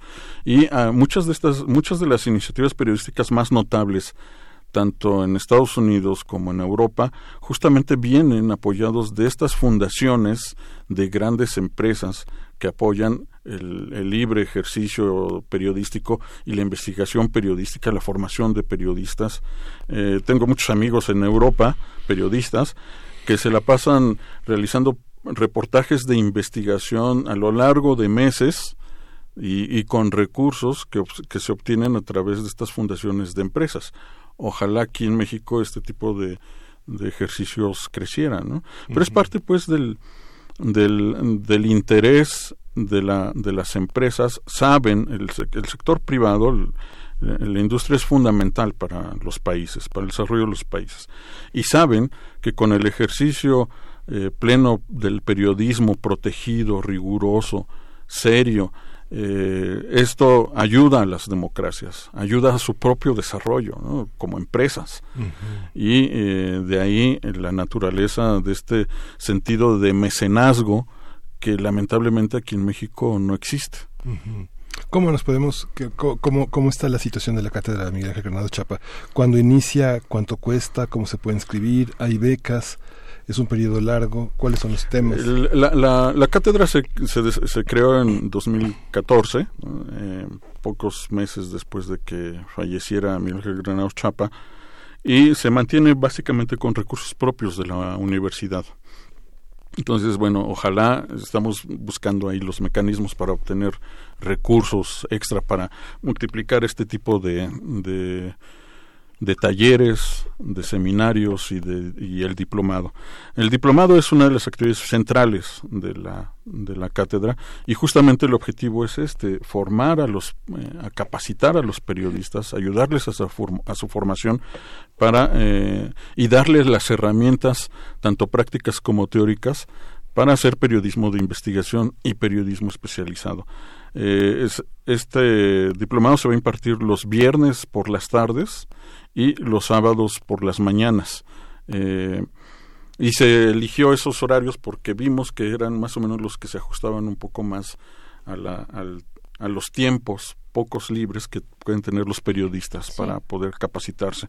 Y estamos ofreciendo becas del 100% y del 50%, 5 becas del 100% y 5 becas del 50%, para periodistas en condiciones difíciles, sobre todo periodistas desplazados. Aquí en la Ciudad de México hay muchos periodistas que huyen de sus estados porque han sido amenazados, ya sea por el crimen organizado o por políticos, que ahora ya es lo mismo, ¿no? Ya es difícil diferenciar entre los criminales y los políticos, pero estos periodistas desplazados se les están ofreciendo justamente estas becas, ¿no? De preferencia, no solamente ellos, sino de preferencia.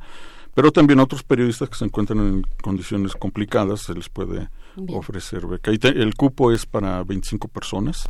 Ojalá que se animen algunos de los nuevos jóvenes periodistas.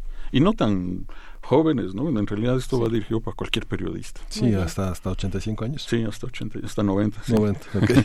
Doctor, ¿dónde podemos encontrar más información? Sí, hay una página de la cátedra que es Cátedra Granados Chapa .cua de Cuajimalpa UAM, de el acrónimo de la universidad, .mx. Muy bien. Ahí va a encontrar más información y también en nuestras redes sociales, en Twitter y Facebook. Muy bien, pues muchísimas gracias, doctor Barba Navarrete, coordinador de la Cátedra Miguel Ángel Granados Chapa de la UAM Cuajimalpa. Muchísimas gracias. Al contrario, es un placer, gracias a ustedes. Gracias. Y pues vámonos a escuchar lo que el doctor Plinio Sosa nos tiene preparado en esta ocasión, hablando de los 150 años de la tabla periódica. Primer movimiento. Hacemos comunidad. Química entre nosotros. Química para todos. Hola Bere, hola Miguel Ángel. El helio fue descubierto dos veces, una vez en el Sol y otra vez aquí en la Tierra. En la tabla periódica hay 18 grupos verticales. El último es el número 18 y es el de los gases nobles. Como hemos platicado en otras ocasiones, los electrones se acomodan por capas alrededor del núcleo. Dichas capas son de distinta capacidad. A la más interna solamente le caben 2 electrones. Luego a las siguientes 2 les caben 8 electrones, a las otras 2, 18 electrones y a las últimas tienen una capacidad de 32 electrones. Curiosamente, las capas llenas, con 2, 8, 18 o 32 electrones, son extraordinariamente estables. Los elementos del grupo 18 tienen todas sus capas llenas, por eso son también excepcionalmente estables. Todos los demás elementos son inestables. Eso quiere decir que tienen que hacer algo para tratar de adquirir una configuración tipo gas noble. Y lo que hacen es formar moléculas o formar grandes redes infinitamente extensas. En cambio, los gases nobles son las únicas sustancias elementales que consisten en átomos sueltos. El helio es el más pequeño de los gases nobles, no reacciona con nadie y también es el segundo más ligero de todos los elementos y el segundo más abundante del universo después del hidrógeno. Durante el Big Bang, en los primeros minutos del Big Bang, se formó muchísimo helio, una enorme cantidad de helio, prácticamente todo el que hay. Pero actualmente se siguen formando todos los días en las estrellas, por ejemplo en nuestro Sol. Ahí lo que ocurre es que 4 núcleos de hidrógeno chocan entre sí y se fusionan para formar un núcleo de helio. En el proceso, 2 protones se transforman en 2 neutrones, pero los neutrones tienen menos masa que los protones. Esa diferencia de masa se convierte en energía de acuerdo a la ecuación de Einstein, la conocidísima E igual a mc al cuadrado. Y esa energía es precisamente la que nos da esa luz y ese calorcito que nos llega todos los días, ¿no? Cuando acaba la noche y sale el sol. El helio se hace líquido a 4 grados Kelvin y nunca se hace sólido. Eso está muy bien porque nos puede servir como un baño de temperatura para mantener a 4 grados Kelvin el experimento que queramos hacer. Por eso su principal uso es como criogénico, es decir, como enfriante, principalmente en medicina, por ejemplo los aparatos de resonancia magnética nuclear para imagenología. Obviamente, por ser más ligero que el aire, también se usa mucho en cuestiones de diversión, de entretenimiento, como son los globos que se venden en los parques para los niños. El helio, además, fue primero descubierto en el Sol en 1868. Analizando la luz que provenía de nuestra estrella, se encontró que había algunas líneas de la luz que no correspondían al espectro atómico de ningún elemento conocido. Se pensó entonces que había otro nuevo elemento y se le llamó helio, en homenaje precisamente al Sol. Luego, en 1895, fue aislado aquí en la Tierra de un mineral llamado claveíta. Y esa es la historia de Helios, el elemento del Sol. Gracias. Primer movimiento. Hacemos comunidad. Bien, pues tenemos unos pocos minutos antes de despedir la emisión del día de hoy y precisamente, Miguel Ángel, hablando de periodismo de investigación, ese periodismo que también ha llenado ciertos huecos, por ejemplo, pienso en el caso de la impartición de justicia, ¿no? Vaya, el caso de Javier Duarte en Veracruz, la investigación que se presentó al respecto, la que se ha mencionado, la multimencionada la casa, bueno, no solamente la Casa Blanca, sino la estafa maestra, en fin, que van llenando huecos y pues es interesante ver lo que tiene para ofrecer ahora el colectivo 23 de marzo que se une al proyecto Miroslava, hablando de Miroslava Breach, que no, pues siguen las pistas del asesinato de esta periodista, unas pistas que no fueron investigadas y bueno, se develará en algunos momentos más lo que se ha investigado y sobre este asesinato de 2017 ya, me parece. ¿no? Sí, 2017. Sí, así es. Y pues bueno, ahí están, junto con algunos aliados internacionales, el colectivo 23 de marzo. Hay que revisar este reportaje sobre Miroslava Breach y pues todo lo que está surgiendo para seguir la pista a los asesinatos de las y los periodistas en nuestro país, que siguen impunes. Los niveles de impunidad, bueno, están en momentos muy críticos. 99% básicamente es el nivel de impunidad. Entonces la respuesta de las autoridades para dar seguimiento a los casos judiciales, a los casos de violencia, pues es importante ahí la aportación que hace el periodismo de investigación, que también debe saber, me parece, en el caso de la justicia, cuáles son sus límites, cuáles son los límites del periodismo de investigación. Por supuesto que hay una gran necesidad de justicia en la sociedad y hay una gran impotencia también, pero el periodismo de investigación en temas judiciales pues debe mantenerse apelando al debido proceso, apelando también a la protección de las personas que intervienen en el conflicto penal, ¿no? No hacer juicios a priori, no hacer, sino simplemente mostrar los resultados de su investigación, ¿no? Uh-huh.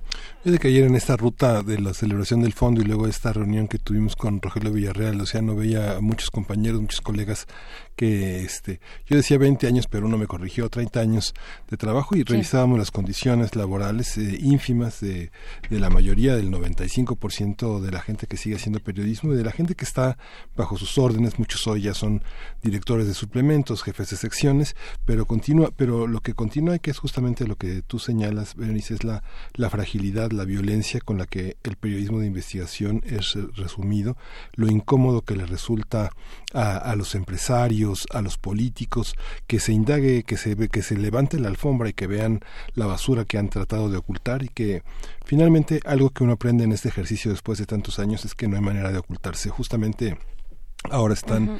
develándose los archivos de la Dirección Federal de Seguridad. Está el Universal, pidió una versión pública. Vamos a ver los archivos ocultos sobre la luz del mundo. Vamos a ver cómo entre 1979 y 1985 la Dirección Federal de Seguridad reportaba al presidente de la República todo un seguimiento que ahora el periódico Universal pide, pero bueno, pudo haberlo pedido cualquier ciudadano, pero es importante que se haga desde el periodismo esta verificación, estos archivos que dejaron de ser secretos, ¿no? Claro, y ya como para finalizar esto, ¿qué nos toca como sociedad? Me parece que es una buena reflexión para quienes nos escuchan. ¿Qué nos toca como sociedad? Me parece un buen camino refrendar cuando hay buenas prácticas, refrendar al buen periodismo en nuestro país, refrendarlo y defenderlo, porque finalmente son nuestros ojos, son nuestros oídos, o somos también como gremio. Y pues bueno, hasta ahí este tema. Vamos a escuchar qué hay hoy en Radio UNAM. Hoy en Radio UNAM. Adenir, bienvenido. Hola a todos. Pues hoy en Radio UNAM en el 96.1 de FM, de inmediato está Prisma RU, bueno, no de inmediato, pero a la una, uh-huh. de 1 a 3 de la tarde. El árbol de las ideas, de 16 a las 16:30. Seguimos con escucharnos, de 17:30 a las 18, en su retransmisión de la cuarta temporada. Después, hacia una nueva música, de 18 a 19. Seguimos con Panorama del Jazz, de 19 a las 20. Y acabamos con Resistencia Modulada, de las 20 a las 23. Eso es por el 96.1 de FM. En el AM, en el 860 de AM, el alma mater del cuadrante. En el 860 de AM. ¿Lo tienes por ahí? Bueno, hay que decir que en Resistencia Modulada hoy hablaremos de literatura, por supuesto, en Muerde Lenguas, y después en Manifiesto acerca de los autoeditores, en este caso autoeditoras, ahora que platicábamos al inicio con Tomás Granados, pues acerca del trabajo de los editores. Bueno, la cuestión de hágalo usted mismo también es una forma de reivindicar la producción editorial, ¿no? Sí, en el 860 de AM tenemos de 10 a 10:15, Hipócrates 2.0, uh-huh. Después a las 12 del día, Consultorio Fiscal Radio en vivo, Letras al Vuelo de 14 a las 14 horas, Tiempo de Análisis en vivivo de las 20 hasta las 21, y Conversación en Tiempo de Bolero de las 21 hasta las 22. Perfecto, muchas gracias Adenir, gracias a todos. Vamos a dejarlos con esta canción que es de Journalism y la canción es Watching and Waiting. Watching and Waiting, así estamos, así mirando es. Y esperando. Esto fue Primer Movimiento. Gracias. El mundo desde la universidad.